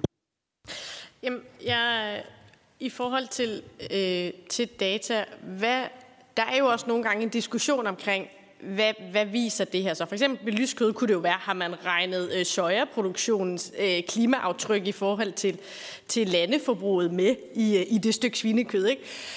Men det der er spørgsmålet, det er, hvad sker der, hvis folk føler, de troede, de gjorde noget rigtigt, og så er der nogen, der kommer og fortæller, om det er ikke rigtigt alligevel. Vi har lige haft et godt eksempel med solfangeranlæg, hvor nogen havde vildt lang tilbagebetalingstid klimamæssigt, og nogle andre havde en ret kort. Og jeg er ret sikker på, at mange har sat de solfangeranlæg op, fordi de også tænker, at det var et hjælp til klimaet. Så jeg vil godt høre, hvad sker der, når man bliver skuffet? Det er det bedste ord, jeg kan oversætte det med. Og så i forhold til det her med at skabe friktion. Jeg har næsten ikke hørt jer nævne forbud, men jeg kan huske, Mikkel og jeg har været i en debat på Klimafolkemødet omkring det her med adfærd, der snakkede. Der kan i hvert fald huske, vi snakkede lidt omkring det med forbud, altså også at pille de dårlige valgmuligheder af hylden, så det er jo godt høre jer, altså, og det er jo et ret sådan, vidtgående politisk redskab, det er jo godt tænke mig at høre jer reflektere lidt over. Der fratager du i hvert fald et hvert forbrugervalg jo sin mening, hvis du forbyder tingene, men fint. Mikkel, vil du ikke svare på den sidste? Og så, jo, altså det sidste forbud. Altså jeg er virkelig paternalistisk, altså formynderisk, når det kommer til den slags. Jeg synes sagtens, vi kunne tage nogle valg på vegne af folk. Der er nogle ting, vi bare ved, der er skadelige. Altså, og der er vi nogle gange meget håndsky over for at tage de valg, og nogle gange kan vi så heldigvis alligevel blive enige om det. Vi har jo nogle toksiske finansielle produkter i Danmark, for eksempel, som vi har lykkes at minimere lidt, og de leverandører flygtet til udlandet og sådan noget, for eksempel. Der er også nogle former for fluor produkter i forskellige emballager og sådan noget, vi også er i gang med bare at sige, at det skal bare ikke være på hylden. Hvorfor skal sådan popcorn være sådan? Det synes jeg sagtens, man kan. Det er sådan det, vi kalder hård paternalisme. Det er teoretisk muligt at rejse til USA og stadig købe popcorn derovre, men de fleste gør det nok ikke, at der er indlagt så meget friktion, så det får de nok ikke gjort. Og dit første spørgsmål, eller var der tre faktisk? Der var kun to, men det der med, hvad hvis man finder ud af, at det, man gjorde, man troede, der var rigtigt, ikke var rigtigt alligevel. Ja, men det er klart, det er sådan en situation, de fleste af os prøver at undgå, fordi du kan enten få det, vi kalder what the hell-effekten. Det er, nu er det alligevel gået galt, så hvorfor skulle jeg overhovedet forsøge? Og du ved, man bliver så kynisk, at hvad skal man stole på næste gang? Og det kan også føre til det, man nogle gange ser, at hvis man fratager folk den der handlekraft og deres autonomi for at kunne handle, så kan vi nogle gange se det fænomen, der hedder reactance, at folk irrationelt begynder at gøre det modsat af, hvad de burde gøre, for de føler, de er trængt op i et hjørne, ligesom et vildt dyr nærmest. Og der udvikler folk vaccineskepsis og alt muligt andet, hvor de egentlig er helt almindelige i udgangspunktet, men fordi det ligesom føles så massivt, det der bliver trukket ned over hovedet på dem. Så det er sådan en metasnak inden for adfærdsregulering, vi ofte har, det er, at man skal virkelig passe på og indfase det lempeligt. Og der kan det klart, nu har jeg lige sagt forbud eller fjerne noget fra hylderne, at det kan gå imod det. Der må man så have en offentlig debat om, hvorfor gør vi det? Det er fordi, det er ikke i nogens interesse, at vi de her fluorstoffer vælter rundt i vores natur, for eksempel. Tak for det. Nu vil vi hoppe rask videre til anden runde af programmet, og der skal vi starte med Anja, der blev taget hånd på dit allerede den her runde. Ja. Det er jo kun godt. Ja. Men det er så fint. Anja Philip, du er formand for Forbrugerrådet. Tak fordi du også er her. Vil du ikke også tage ordet? Jo, tak fordi jeg må og fortælle lidt om netop forbrugernes oplevelser af at kunne træffe de her klimavenlige valg i deres hverdag. Og jeg håber, at jeg faktisk kan komme med nogle svar på nogle af de spørgsmål, der er stillet i dag. Og jeg vil også gerne, ligesom de andre har sagt, forbrugeradfærd er vigtig, men vi må og kan og skal ikke lægge hele ansvaret for den grønne omstilling over på forbrugeren, så når vi ikke målet. Og jeg har taget nogle lidt andre tal med til jer om, hvor meget det haster. Og det her, det er OECD's opgørelse af, hvordan vi klarer os på de forskellige verdensmål. Og mål 12 er jo ansvarlig forbrugerproduktion. Og de her tal og røde tal svarer desværre godt overens med nye undersøgelser, også fra den europæiske forbrugerorganisation og den globale, som siger, at det står rigtig skidt til med danske forbrugeres adfærd i forhold til bæredygtighed. Men jeg vil gerne lige bringe jer hen i den der indkøbssituation, som vi jo står i. Når vi står derude, så handler det altså om, at vores hverdag den skal hænge sammen. Og vi ved fra vores analyser, at det vigtigste for forbrugeren, det er, at butikken ligger nemt tilgængelig, og så derefter der er et stort udvalg, så det hele er nemt og praktisk og hurtigt overstået. Og så står vi der og skal vælge en helt konkret vare på hylden, og det handler der altså ikke kun om pris, det er selvfølgelig vigtigt, men det er også alle de her, og der var nogle af erhvervsordførerne, der var inde på det, de her forventninger, andre har til os, de forventninger, vi har til os selv. Og vi kan ikke hver eneste gang, vi skal lægge en eller anden pakke, et eller andet ned i indkøbskurven, stå og tage højde for, hvad er oprindelsesland, hvad er smagen, hvordan påvirker det klimaet og alt det her. Så når vi står der i Netto, eller hvor vi står, så tænker vi ikke så meget på, hvad bliver min CO2-udledning igennem de næste 10 år. Det gør vi et andet sted. Det gør vi, når vi står nede i stemmeboksen og skal vælge vores folkevalgte. Og der har vi en forventning om, at det er jer, der sætter rammen og retningen for vores samfund og indretter det sådan, at vi når de her mål på den rigtige måde. Jeg vil gerne give jer lidt flere tal. Langt de fleste forbrugere, de synes, det er super svært at gennemskue de her ting. Vi har spurgt dem om forskellige parametre. Klima, det er 7 ud af 10, der synes, det er virkelig svært at gennemskue. Og så et sidste tal. 8 ud af 10 forbrugere, de forventer faktisk, at det er butikken, der har styr på, at det, der ligger på hylden, det er ansvarligt produceret. Det synes jeg også, I skal have med. Så har jeg en god nyhed med til jer, det er, at det er en undersøgelse, vi lavede lige før coronaen, at der var det 95%, der svarede, at de ville faktisk gerne handle mere ansvarligt. Så hvordan er det skal blive nemt og attraktivt, som jeg sagt flere gange her fra panelet? Jamen, det er, at vi har brug for de gode regler, vi har brug for den gode lovgivning, vi har brug for brancheaftaler, vi har brug for et højt vidensniveau i samfundet, og selvfølgelig forskning i adfærd og de her barrierer, som vi har hørt lidt om i dag. Men altså igen, vi kommer ikke i mål, hvis vi kun tænker i forbrugeradfærd eller lægger ansvaret over på forbrugerne. Og så vil jeg også gerne sige en ting, der er vigtig. Klima er jo sindssygt vigtigt, men vi må ikke glemme alt det andet, der også er vigtigt. Dyrevelfærd, biodiversitet, miljø, skadelig kemi og alle de her ting. Det må vi ikke glemme i kun at kigge på klima i den her debat. Så jeg vil følge op på det spørgsmål, der blev stillet. Altså i den bedste af alle verdener får udfaset alle de der møgprodukter, som ikke er gode for vores sundhed, eller vores klima, eller vores miljø, så vi ikke møder dem på hylderne i dagligdagen. Men indtil da, hvad kan I som politikere gøre? Det er det, jeg vil give jer nogle svar på. Efterhånden så er vi rigtig bredt i sektoren enige om, at vi skal have et klimamærke på fødevarer. Det er noget, vi har diskuteret igennem lang tid, og nu er det rigtig dejligt, at ministeren har nedsat en arbejdsgruppe, så vi kan begynde at arbejde med en konkret udformning. Men altså også for at følge op på det, der er blevet sagt fra panelets side. Hvis ikke vi får skruet det her klimamærke rigtig sammen, så er det også ligegyldigt. Det er nødt til at gå på tværs af kategorier.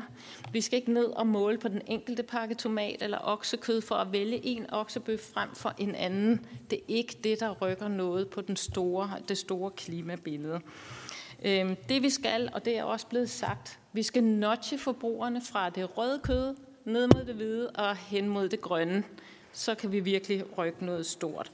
Og så må vi selvfølgelig have et obligatorisk mærke, så det er myndighedskontrolleret, ligesom energimærket, for at det kommer til at virke. Klimamærkning og anprisning, og det hænger rigtig meget sammen. Så i alt det her, der skal vi også undgå, at vi er vildledende i den grønne markedsføring. Fordi hvis vi får for meget greenwash, og jeg vil bare sige, at det stiger og stiger markant i øjeblikket, Men så får vi undergravet forbrugerens engagement og tillid og mulighed for at gøre noget, fordi så er man jo bare blevet snydt, som en af jer var inde på. Så vi er nødt til at kunne stole på de oplysninger, som vi får, hvis nu vi skal have forbrugerne med på den grønne omstilling. Og det kræver fra jeres side, at der skal stilles nogle meget stramme krav til, hvad er det, man må anprise et produkt på. Det skal være let og forståeligt, konkret for forbrugerne, som også er blevet sagt.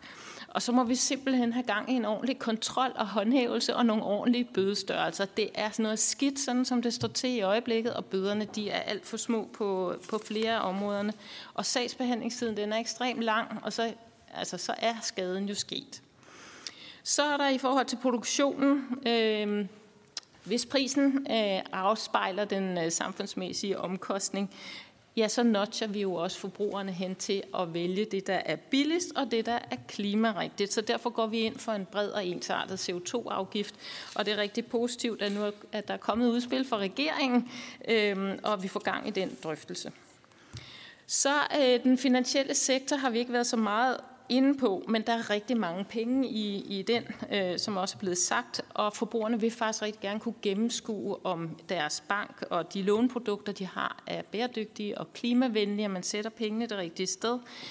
Det er umuligt at vælge, der er ikke noget at gå efter, men der findes noget, der hedder en Fair Finance Guide, den er i flere andre lande, og det er sådan et online ratingsystem af banker og deres produkters ansvarlighed, og hvis vi nu fik den indført, der skal ikke så meget til, jamen så har vi et redskab og måske også en konkurrenceparameter for bankerne. Det kunne de godt trænge til. Så er der produkter, og der må vi lige huske på, at den største udledning, klimaudledning, det ligger oftest i produktionsfasen. Og derfor er det fuldstændig afgørende, at vi nu kommer hen til et andet tandhjul, nemlig produkter, der holder længere og også kan repareres. Og i sidste ende har vi brug for at kunne genanvende vores produkter. Vi har brug for at kunne sætte de ressourcer, der er gået ind i dem, i recirkulation. Det stiller nogle virkelig høje krav til designfasen, til det kemi, der er i det. EU er meget opmærksom på det her, så jeg vil gerne appellere til, at I understøtter det, vi nationalt gør i forhold til EU-lovgivning, bakker op om det og også tager lead på det. Men herhjemme indtil da, og jeg kan ikke sige det tydeligt nok, jeg har sagt det i det her lokale før, vores reklamationsretstid er simpelthen for latterlig lav. Vi har 2 år, det er det laveste i Europa. Få nu indført for eksempel 6 års reklamationsret på sådan noget som hvidevarer, bil og den slags, vi bruger mange penge på, og gøre det meget mere attraktivt og let at få dem repareret. Det kunne være at indføre et reparationsfradrag, det er også blevet nævnt noget med moms, og det kan også være et spørgsmål om at mærke, det er også blevet nævnt fra adfærdsdesignerne, mærke, hvad er den forventede levetid, for vi vil gerne vælge noget, der varer lidt længere næste gang, vi skal købe et nyt køleskab. En anden rekord, vi har, der er kedelig, det er, at vi producerer allermest affald overhovedet per indbygger. Og vi får omdelt 100.000 tons papirreklamer hvert år i Danmark. Og rigtig meget af det ender uåbnet lige ned i skraldespanden. Og danskerne bakker op om, at det her det skal stoppe, for det er jo rent spil. Og derfor mener vi, at vi skal indføre en ja-tak-ordning til reklamer, i stedet for det omvendte, sådan at man aktivt skal tilvælge det, i stedet for aktivt fravælge det. Meget nem ting at få indført. Så er der det her med spild, vi er i gang med. Madspild er også nødvendigt at have fokus på. Der er et meget stort spild blandt forbrugerne, det næststørste, så vi er nødt til fortsat at arbejde med, at forbrugerne oplyses om, hvordan vi kan undgå det. Det kunne fx være en mere vejledende datomærkning, så vi ikke smider alt muligt ud, der sagtens kan spises. Så har I jo sat jer i spidsen for en god handlingsplan, en national handlingsplan for plastikspild, men vi mangler en på tøjspild og altså... Ja, tøj, tekstil og så videre, det er jo den 5. mest forurenende sektor, vi har med at gøre. Så vi står faktisk sammen med erhvervslivet om at bede jer om at sætte jer i spidsen for, at vi får en national handlingsplan, fordi så får vi også overblik over, hvor er de vigtigste steder, bang for the buck, som er sagt. Vi skal sætte ind på det her område. Et forbud mod destruktion af nyt ubrugt tøj kunne være et sted. Og det er også nævnt det her med den kollektive transport. Den er nødt til at blive styrket, hvis vi skal få en grøn omstilling. Og så må jeg bare sige, det handler altså ikke bare om at så med pegefingeren og sige, det er det klimavenlige valg. Nej, I skal gøre det til det attraktive valg. Så det bare er helt naturligt at tilvælge det. Og det er meget basalt. Vi har et stort gruppe, der arbejder med det her. Det handler om pålidelighed, det handler om sammenhæng mellem transportformer på tværs af kommunegrænser, og det handler om noget så banalt som, at det er let at købe den billigste billet. Hvor svært kan det være? Men det er faktisk det handler om. Og så også, at når vi skal have refusion, fordi vi altså blev sat af på perronen, så skal det bare være nemt. Det skal gå lige ind på rejsekortet. Så det her, det var simpelthen nogle meget hurtige flyvende henover. Jeg er meget stolt af at sige, at vi på vej herind fik fra Trykken vores klimakatalog, der er 43 konkrete ting, I kan gøre. Der er en uddybning af de her overskrifter, jeg lige har givet jer, plus nogle flere forslag, som er lige til at gå til. Og vi har arbejdet hårdt på at få det klar til jer til i dag. Men det sidste, jeg vil sige, det er, at vi får ikke flyttet noget som helst adfærd eller lavet en grøn omstilling, hvis det ikke fungerer i forbrugerens hverdag. Og vi har masser af viden på området, så I er altid velkommen til at henvende jer. Tak for det. Spændende. Og det leder jo fuldstændig naturligt over til Henrik Vinter Olesen, som er Head of Public Affairs og CSR i Salling Group. Og du er jo blevet nævnt nogle gange, sådan indirekte i hvert fald, både med hvad der sker i supermarkedet og hvad Nettos rolle er. Og der sker heldigvis rigtig meget. Der kommer rigtig mange kunder forbi, og det er jo der, danskerne mødes. Det er jo netop i supermarkedet, og derfor selvom det ikke løser alt at have et klimamærke på varerne, så er det et rigtigt og vigtigt skridt i retning af at gøre noget. Og derfor er jeg også glad for, at fødevareministeren har indkaldt eller har bedt repræsentanter fra detailhandlen, nogle af Anjas gode folk, producenter og NGO'er til at kigge på, hvordan kan vi lave et klimamærke, der ideelt set afspejler hele værdikæden direkte på varen. Og som flere også har nævnt i dag, så er en CO2-afgift, det er nødvendigt for at få det billede, fordi den letteste måde at afkode et CO2-aftryk på, det er gennem prisen. Men mens vi venter, og som supplement, så er det en god idé også at kigge på en mærkning. Og der har vi startet lidt sammen med blandt andet Christians gode folk i Concito og andre, der har bidraget ind i det her. Jeg vil sige lidt om det forsøg her, som er det, vi kalder klimaskyen. Lidt om baggrunden for det, lidt om, hvad vi rent faktisk gjorde i Netto, og så hvad vi tænker, der kommer ud af det, som vi måske kunne give videre som anbefalinger. Alle taler om klimaet, det er ligesom den gamle Storm P. Alle taler om vejret, og ingen gør noget ved det. Men her der er der faktisk gode initiativer i gang, hvor man er på mange fronter i gang med at gøre noget. Der tales om plastik, der reduceres plastik i både emballage og i transport. Vi kæmper mod madspild. Og så er der en gryende og voksende erkendelse af, at vi må gøre noget for klimaet, og også vi som detailhandlere har et ansvar i den forbindelse. Og det gælder hele vejen igennem vores forretninger. Det skal jeg lige vende tilbage til. Jeg tror, den her var det Christian, der viste den her også? Nu står der her, det er partnerskabet, der er kilde. Det er nok reelt jer, der er kilde til tallene i rapporten der. Men som man kan se, så udgør fødevarer, altså det vi sælger rigtig meget af, sådan i runde tal omkring 20% af det samlede aftryk, som vi som forbrugere har. Og det betyder, at der er faktisk noget at hente her. Og selvom vi dybest set godt ved, at den letteste måde at få det her aftryk ned på, det er at skifte oksekødet ud med kyllingkød, og så kyllingkød derefter med agurker, så er spørgsmålet, hvilken kylling skal jeg så vælge? Skal jeg vælge turbokyllingen, som har et bedre dyrevelfærd, men som har et højere klimaaftryk, fordi det lever længere, og dermed skal det have foder længere tid og leve længere tid, så derfor har det et højere aftryk på klimaet. Der er masser af dilemmaer, som dukker op, men det fritager os ikke for ansvar for at kigge på, hvad kan vi gøre i forhold til klimaaftrykket. Derfor tog vi fat på at kigge på det. Den store klimadatabase, som Concito har lavet indhold til, eller motoren i, kiggede på 500 basisvarer og sagde, kan vi lave et aftryk på hver af de varer, og så sige, hvad er aftrykket per kilo varer, ud fra areal, produktion og ballast, transport osv., og det bedste, med bedste mands bedste bud, ud fra det tilgængelige i verden. Og jamen, vi kender jo så ligesom opskriften, 20% af aftrykket kommer fra detailhandlen, vi ønsker at tage et større ansvar, det er jo vores vej ind i det. Muligheden er så, at databasen gav muligheden for at prøve noget af, og vi kan se, og det vil jeg vise jer om lidt også, hvordan det var i forsøget, og det er også benævnt af flere her i dag, at forbrugerne faktisk viser interesse for at kunne gøre noget, altså at kunne handle aktuelt ind i det her. Så derfor satte vi 3 mål ud fra en fælles mission. Missionen var, at det skal være nemt at handle klimavenligt, det med friktionen. Hvordan gør vi det så let som muligt? Og derfor gik vi efter en ordning, der reelt reducerer CO2-aftryk på de varer, vi sælger, altså hvor man kan se på det, at man kan nudge folk over mod at vælge varer, som er mindre aftrykket, det er det med vejlede det, og så også samle erfaringsgrundlag op, som kan bruges, hvor folk har brug for det. Prosit. Og det er en del af vores generelle ambition, fordi, som det også sagt flere steder her, så er varen jo, når man ser den nede i butikken, men den kommer jo et sted fra, og nogen har produceret den et sted. Så det vi har sagt er, at vi ud over at tage ansvar for vores egne aftryk, altså den el, vi bruger til at varme butikkerne op om vinteren og køle varen ned hele året, så tager vi også ansvar for, at vores leverandører skal med til at nedbringe aftrykket. Og det gør vi at forpligte dem på, at de også skal sætte et mål for reduktion. Vi har forpligtet os på science-based targets, som skal reducere vores aftryk frem mod 2050, for det skal være helt væk. Og vi skal hjælpe vores kunder til at kunne træffe det her valg, og det er der, det kommer, det er med at hjælpe dem i butikken. Hvordan kan man træffe et lettere valg? Eller et valg, der gør det lettere at leve grønt, eller i hvert fald grøn og rød. Og så endelig vil vi også bruge vores medarbejdere og engagere dem, så de både selv bliver klar over, hvordan de kan gøre en forskel, og kan hjælpe kunderne til at gøre en forskel. Er det her kun for at tjene penge, kunne man så spørge? Det vil vi rigtig gerne, tak. Men først og fremmest er det, fordi det er her, det mødes, muligheden for at gøre noget, og muligheden for at gøre det til en forretning. Og når de to ting de går hånd i hånd, så driver man faktisk den ambition, vi gerne vil have. Det er det mål, som jeg hører politikerne sætter, og som vi også gerne vil med til at understøtte. Her kom klimamærkningen så. Det stod på tre ben.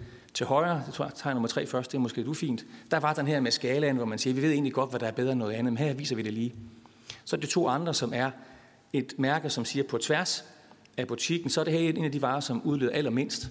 Og så inden for kategorierne, der kigger vi på og siger, her er nogen, der har det laveste aftryk i den her kategori, så at kunden konkret kan se i den enkelte situation, hvad er det for en vare, jeg er i færd med at købe her. Det gik vi i gang med.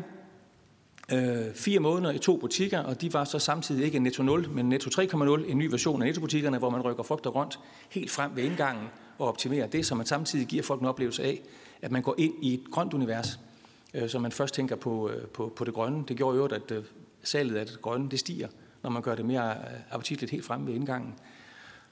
Og vi undersøgte løbende, hvad siger kunderne om det her, hvad siger de om den indsats, vi gør, hvad siger de om selve kampagnen. Og her er så 3, jeg synes, ret bemærkelsesværdige findings. Det er, at oksekødssalg, det faldt med 4%. Det kan ikke lyde ret meget, men det er meget. Oksekød er suverænt den største salgsvare i Netto. Enkelt salgsvare. Og 4,1%, det er meget. Og pålæg, som ikke har klimasky på, det faldt også. Man valgte det, der var klimasky på, fra den grønne slagter for eksempel. Og avocado. Jeg skal sige, ikke advocado, siger min søn. Avocado, far. Det hedder avocado. Avocado, og det faldt med 5%, og alle ved, jeg gør i hvert fald, har fået det lært, at avocado er enormt tunge på klimakontoen og på vandkontoen også.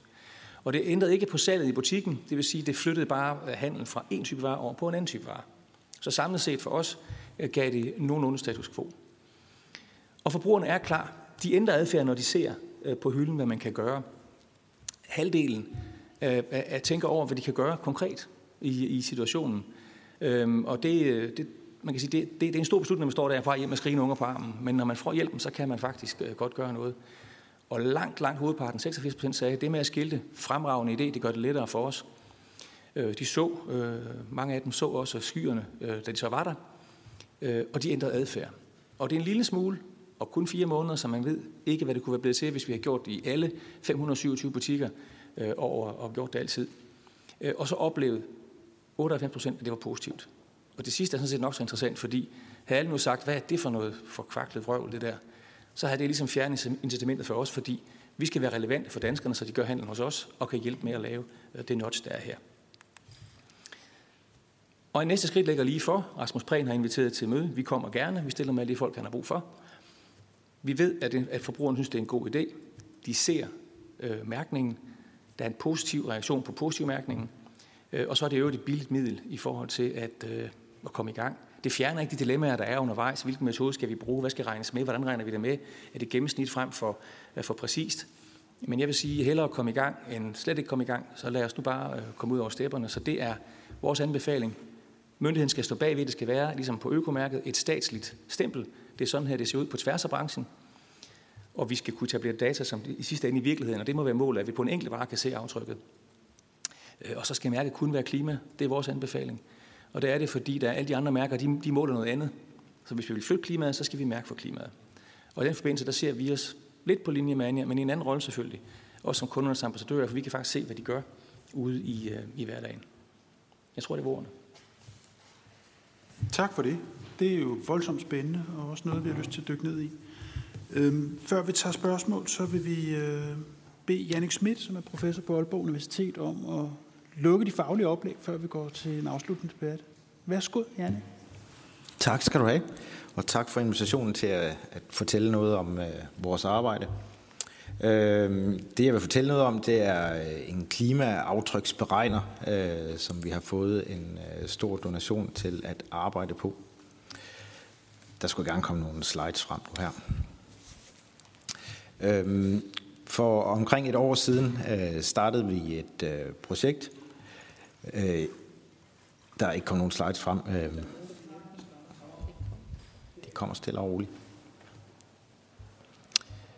Det er bare så, jeg siger tingene i den rigtige rækkefølge, ellers så bliver det hele sådan lidt bag. Henrik må spørge, driver det folk væk fra økologi? Nej. Men, altså, vi har jo set, apropos det med mærkning, at det har taget 15-20 år for folk til at handle økologisk. Men det her har ikke gjort, at de rykker væk fra økologi. Så der er den samme, plus minus den samme grad af det.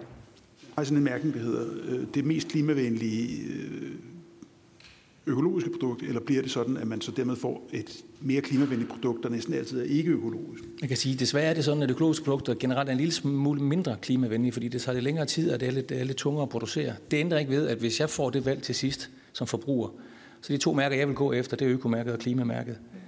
Fordi det er de to mærker, som jeg tror vil kunne, for mig som forbruger, flytte mest. Så ja. Ribjerre. Ja tak, jamen, nu vil jeg lige udnytte tiden også, hvis man måtte stille et enkelt spørgsmål. Men det her dilemma med, hvis man kun måler på klima, det er jeg sådan set enig i, men hvad så med alle de andre parametre? Nu nævner du økologi, men hvad med ernæring? Altså eksempelvis så cola er jo langt bedre klimamæssigt end mælk. Men ernæringsmæssigt er det måske ikke så godt, at vi serverer cola for vores børn. Altså, kan I se noget der?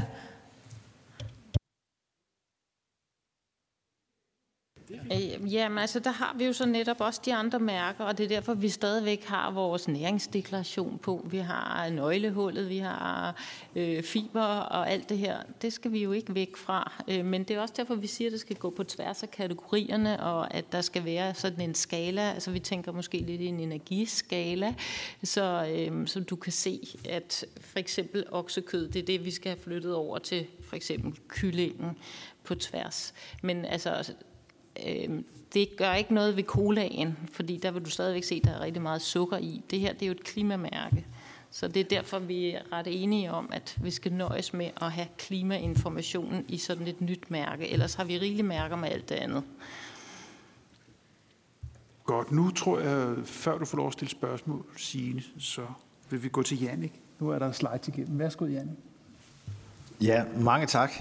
Det var fedt, at slides kom til at virke, så kan jeg også snakke i den rigtige rækkefølge. Mm-hmm. Så jeg vil gennemgå mine slides fra forfra her. Allerførst, så vil jeg sige lidt om det projekt, vi har startet med at arbejde på for lidt over et år siden. Det er et projekt, der hedder Getting the Data Right. Formålet med det projekt, det er, at vi skal levere klimadata og groft sagt på alting. Og årsagen til, at vi skal gøre det, det er, at vi skal informere borgere, beslutningstagere, virksomheder, myndigheder osv., således at de kan tage nogle bedre klimamæssige beslutninger. Projektet det er finansieret af KR Foundation. Vi har fået et budget på 39 millioner kroner. Det kan måske ikke lyde specielt meget, men jeg kommer ind på lidt senere, hvorfor det faktisk er rigtig meget, fordi vi står på skuldrene af en masse andre ting, der er lavet i forvejen. Vi har 4,5 år til at få lavet de her klimadata, og vi vil levere de første resultater i 2023. Det betyder ikke, at jeg ikke kan komme med nogle interessante ting. Der skulle gerne komme noget interessant at sige alligevel, selvom vi ikke har resultater endnu. Først og fremmest, hvad er klimadata? Det kan man jo godt spørge. Klimadata, det er ikke bare, hvad der kommer ud af skorstenen på en pølsefabrik, når jeg tager et pølseeksempel her. Det er ikke bare slagteriet, det er jo også, at vi skal regne svinefarmen med, og det er heller ikke bare svinefarmen, det er også, at den udleder noget gylle, og det går måske til biogas, så får vi noget energi, så vi kan undgå noget naturgas og noget gødning et andet sted. Det er også en foderindustri, vi skal også have dyrket nogle afgrøder, og rundt omkring det hele igen skal vi tage højde for, at der skal fremstilles gødning, og vi skal have elektricitet, og der er også noget, der hedder land use changes. Så når vi snakker fødevarer, så allerede der, så har vi, at 11% af verdens udledninger, de stammer fra, at vi laver afskovning forskellige steder i verden. Og det er jo selvfølgelig det, at vi bruger land og areal, der driver den afskovning. Ellers er der ingen grund til at gå og fælde alle de træer. Godt. Så det, jeg vil sige med den her slide, det er, at der er brug for et livscyklusfokus, så vi skal have det hele regnet med. Godt. Tager vi så et kig på, jamen, hvor står vi så hen i dag? Og her vil jeg gerne have til at kigge i venstre side af slidesen. Hvis vi kigger på de beslutninger, der bliver taget i dag omkring klima, det er ikke alle beslutninger, men rigtig mange beslutninger, de bliver taget på baggrund af manglende data, der er forældede data, der er inkonsistente data, der er uigennemsigtige data, og data de ligger også bag betalingsmure i mange tilfælde. Så det er en stor gang rodet spaghetti, blackbox omgang, vi har med at gøre her. Og selv hvis vi kigger over omkring på de guidelines, der så er for, hvordan vi skal lave klimadata. Altså, det kunne eksempelvis være, EU har deres Renewable Energy Directive, hvor der er guidelines til, hvordan man skal gøre. Der er EU's PEF-guideline, der er Greenhouse Gas Protocol osv. Hvis vi kigger de standarder efter i sømmene, så er der rigtig mange ting. Der er mildestalt hat og briller. Det, der mangler, det er, jeg siger ikke, at det hele er hat og briller, men der findes rigtig meget hat og briller. Der mangler årsagsvirkningssammenhænge. Resultaterne, de svarer ikke til den effekt, man kan se ude i atmosfæren. Så hvis jeg ser på et klimamærke, så er det ikke nødvendigvis den mængde CO2, jeg kunne finde op i atmosfæren, hvis jeg kunne få lov til at kigge efter. Og der er mange af de her standarder, de vil ikke kunne klare et videnskabeligt tjek. Så det stiller os i en lidt dårlig situation, så det er ligesom baggrunden for, at det her store Getting the Data Right-projekt, det er gået i gang. Så sagt med Pelles ord, det er egentlig fordi, vi skal undgå den her what the hell-effekt, og sagt med Anjas ord, det er, at vi skal undgå greenwashing. Så når vi så går i gang, den her slide, der skulle stå for oven, jeg ved ikke helt, hvordan man finspoler op og ned på den her slide, men for oven, der står der, hvad er det så for et udgangspunkt for, der var den der, det er om projektet. Udgangspunktet for projektet, der tager vi udgangspunkt. Vi står på skuldrene på rigtig mange milliarder kroner, og det er derfor, at de 40 millioner kroner, det her projekt, det er rigtig mange penge. Dels står vi på skuldrene af et projekt, der hedder Exciobase. Det er i alt 4 eller 5 kæmpestore EU-projekter, hvor der er internationale partnere, der har arbejdet på sådan en database. Den er velafprøvet. Den bliver både brugt til Energistyrelsens global afrapportering, opgørelse af Danmarks offentlige forbrug. Forsvaret har brugt den. Der er 4 danske universiteter, der bruger den til deres. Så der er rigtig mange, og det er bare danske eksempler på anvendelsen. Den bliver brugt internationalt.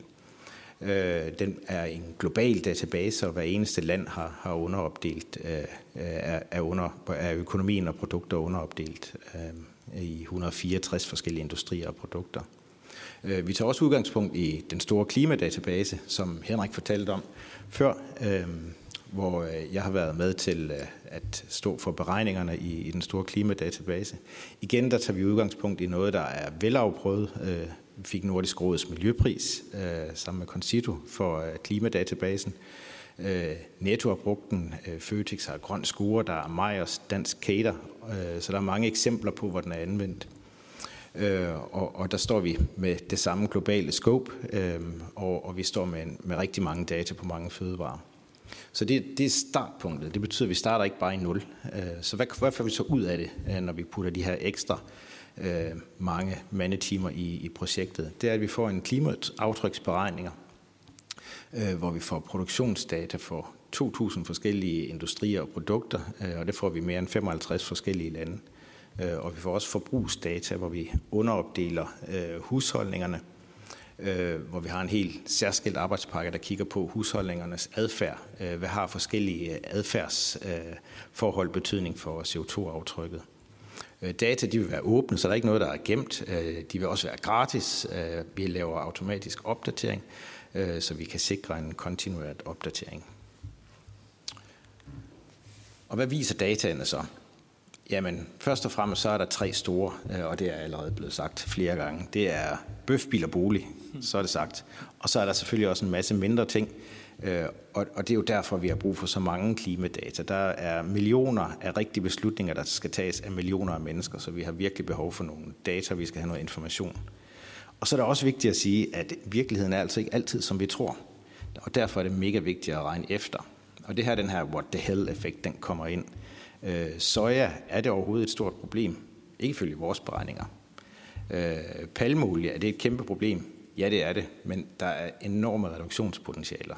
Så hvis man i stedet for at forbyde palmeolie og arbejde sammen med palmeindustrien, så kunne man få nogle vegetabilske olier, der er meget bedre end rapsolie. Der har været lidt snak om økologi tidligere. Genanvendelse, vi bruger rigtig mange penge på at sortere vores affald, men hvad hvis vi brugte pengene på noget andet? Kunne vi måske nå et andet sted hen i stedet for der? Og så her til slut vil jeg lige komme ind på med nogle anbefalinger i det politiske arbejde med klimavenlige valg i hverdagen. Og jeg har forsøgt at kode det ned til tre meget specifikke anbefalinger. Og den allerførste anbefaling, det er, at når der skal laves en anbefaling, så vil jeg anbefale, at det bliver understøttet med data på klimaberegninger. Jeg mener også, at de beregninger skal være baseret på de rigtige metoder, og så kan man altid diskutere, hvad der er rigtigt, men der mener jeg, at hvis man kigger på årsager og virkninger, det vil være et godt udgangspunkt. Også hvis man kigger på, hvad står der på klimamærket, og så man kigger op, og hvis man kunne få lov til at måle efter, så burde det være det samme. I nogle af de standarder, jeg har forsøgt at kritisere lidt i dag, der har det ikke noget at gøre med, hvad der er oppe i atmosfæren. Eksempelvis siger EU-PIF-standarden, at hvad der blev afskåret for 20 år siden på den mark, hvor man får sin soja fra, det er det CO2, der skal stå på klimamærket. Og en pakke med soja kan umuligt medføre afskovning for 20 år siden, så der er helt klart nogle kæmpe problemer. Og endelig så min sidste anbefaling, det er, at vi skal have øje på proportionerne. Vi skal fokusere på det mest relevante. Det duer ikke at bruge politikere og embedsværks kostbare timer på vatpinden og plastikposer, når vi ved, at der er noget, der rykker meget, meget, meget mere. Tak for jeres opmærksomhed. Mange, mange tak. Jeg er overbevist om, at det var fuldstændig sande ord, det der, og at det er gode råd. Og jeg bliver altid så irriteret, når der kommer en eller anden debat om en meget, meget lille hjørne, hvor man aldrig rigtig kan relatere det tilbage til det store problem. Så jeg tror, det var fuldstændig ret. Vi løber hastigt tør for tid. Vi har jo to spørgsmål fra udvalget. Det er henholdsvis Christoffer Melson og Signe Munk. Først Christoffer. Værsgo. Nej. Ja, tak. Ja, det lød som om, du, Anja, lagde op til, at du kun så et klimamærke, hvor altså, det var på kategori, man sagde, om det var grønnere eller ej. Altså, eller mere klima. Det synes jeg jo personligt er lidt ærgerligt. Nu var der eksemplet med palmeolie. Altså, jeg synes jo, det kunne være dejligt, hvis man kunne lave et mærke, hvor man også kunne belønne den palmeolieproducent, der viste, at det kan de lave til faktisk så lavt klimaaftryk, at de er konkurrencedygtige med raps. Bare som eksempel. Eller at man kan differentiere en dansk landmand, der har brugt en masse penge og energi på det rigtige foder fra en bøf fra Brasilien, altså som jo alt andet lige må være helt anderledes klimapåvirkning. Og derfor er jeg jo lidt bange for, med din tilgang til det, at man får dræbt en masse innovation inden for produktkategorierne, og også forhindrer, at man kan rykke produktkategori faktisk, fordi det er jo ikke sikkert, at det altid vil være mindre klimavenligt at lave en bøf af en dansk malkeko, hvis man nu laver M-hætte og det rigtige foder og sådan noget, en gris fra Brasilien. Altså, er der ikke et problem der, og kunne du ikke, altså om ikke andet så frivilligt, give folk lov til at kunne dokumentere, at de faktisk kan rykke kategori eller et eller andet? Jeg synes, der er et eller andet i det, du lægger op til, som er meget statisk og innovationshæmmende. Jeg ved ikke, om du kan prøve at kommentere til lidt, eller I andre kan se nogle andre løsninger for også at kunne give noget incitament inden for kategorierne til at rykke sig. Især hvis man er udlanding, der ikke er underlagt en CO2-afgift. Godt. Og vi tager lige Signe Munk med. Værsgo.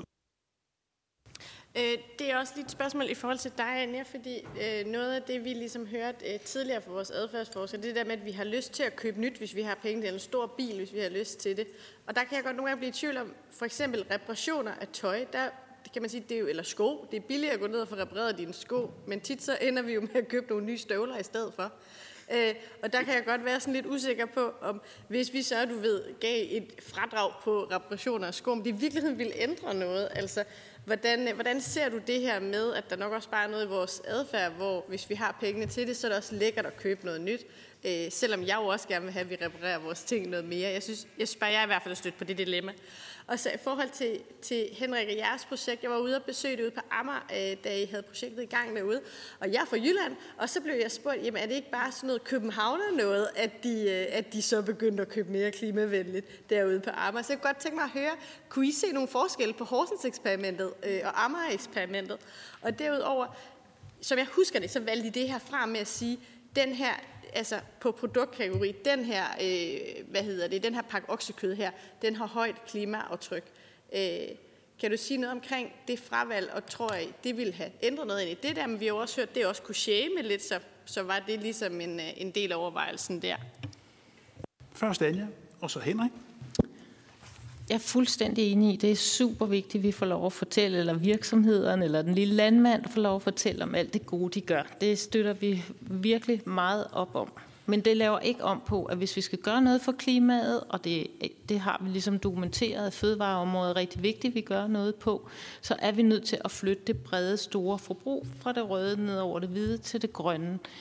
Det forhindrer vi, eller i hvert fald vi laver friktion for at blive i ordvalget i dag, ved at gå ind og bruge klimamærkningen til at fortælle de ting, der sker i den enkelte virksomhed. Det vi vil anbefale, det var også en af mine forslag her, det er, at de her anprisninger, den måde, man må fortælle om det gode, man gør, det gode arbejde, der foregår ude hos den enkelte landmand eller i den enkelte virksomhed, det skal fortælles med anprisninger og på andre måder, men det må ikke gå ind og påvirke klimamærket, for når vi ikke målet.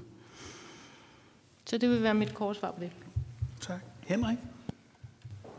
Så nu er jeg også selv fra Jylland, hvis ikke det fremgår af tonelaget.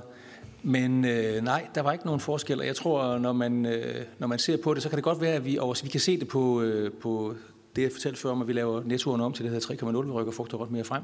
Der er en lille forskel mellem Øst- og Vestdanmark, men det er meget, meget lidt. Jeg tror generelt, det handler det om, at den bevidsthed, der skal være om, at den kommer stille og roligt, og vi er i dag et meget mere sammenhængende land, end vi var for 50 år siden, hvad det angår med tendenser og den slags. Så nej, så det korte svar er nej, det er marginalt. Og med det i forhold til produkt, altså kategori over for den enkelte vare, jeg mener, og det kan jeg se, at parterne, der skal med i arbejdet omkring klimamærket, er enige om, at målet må være, ambitionen må være, at man kan se det på den enkelte vare. Det kan vi bare ikke nu. Nu er spørgsmålet så, skal vi sætte os ned og vente til det er klar, eller skal vi gå i gang med det, vi har? Og der er vi tilhængere af at gå i gang med det, vi har. Kig på en gennemsnitsbetragtning, og så lad det være klimamærker, så det er med til at fulde ind det billede, der er af varen, sammen med fuldkornsmærket og økomærket, og hvad der ellers er af mærker, som fortæller om varen. Er det komplekst? Ja. Hvorfor? Fordi verden er kompleks. Noget kommer fra Brasilien, noget kommer fra, og så kan man blive ved. Så vi er nødt til at vælge et snit, som gør det muligt at komme i gang, og der er vi tilhængere af at komme i gang med det mål, at det skal kunne ses på varen, og der er CO2-afgiften et klart redskab, fordi hvis ikke det kommer på, så kommer det aldrig til at kunne afspejles i varens pris. Tak for det. Og det blev det sidste ord i denne omgang. Det beklager jeg meget. I må tage bilaterale samtaler bagefter, men tiden er gået. Og på udvalgets vegne, der vil jeg gerne sige tak, fordi I var så venlige at komme og stille jeres viden til rådighed. Jeg er personligt blevet klogere, og vi har så meget brug for de her erfaringer og den viden til det arbejde, vi har gang i lige nu. Så det er jo altså ikke input, som bare skal på lager. Vi er i gang med et heftigt arbejde politisk i forhold til den grønne omstilling. Og jeg kan love, at meget af det her vil blive omsat til virkelig politik på et tidspunkt. Også tak til udvalgets medlemmer. Tak til jer, der er kommet til salen i dag, og jer, der fulgt med på nettet og tv. Høringen kan jo altså, hvis man virkelig har lyst, genses på Folketingets hjemmeside. Og vi vil på udvalgets hjemmeside offentliggøre de præsentationer, der har været foran os her i dag, så når I står og mangler nogle slides, så er det altså til at finde det ret hurtigt. Mange tak for jeres medvirkning. Det har været en fornøjelse. Og dermed så er høringen nu slut.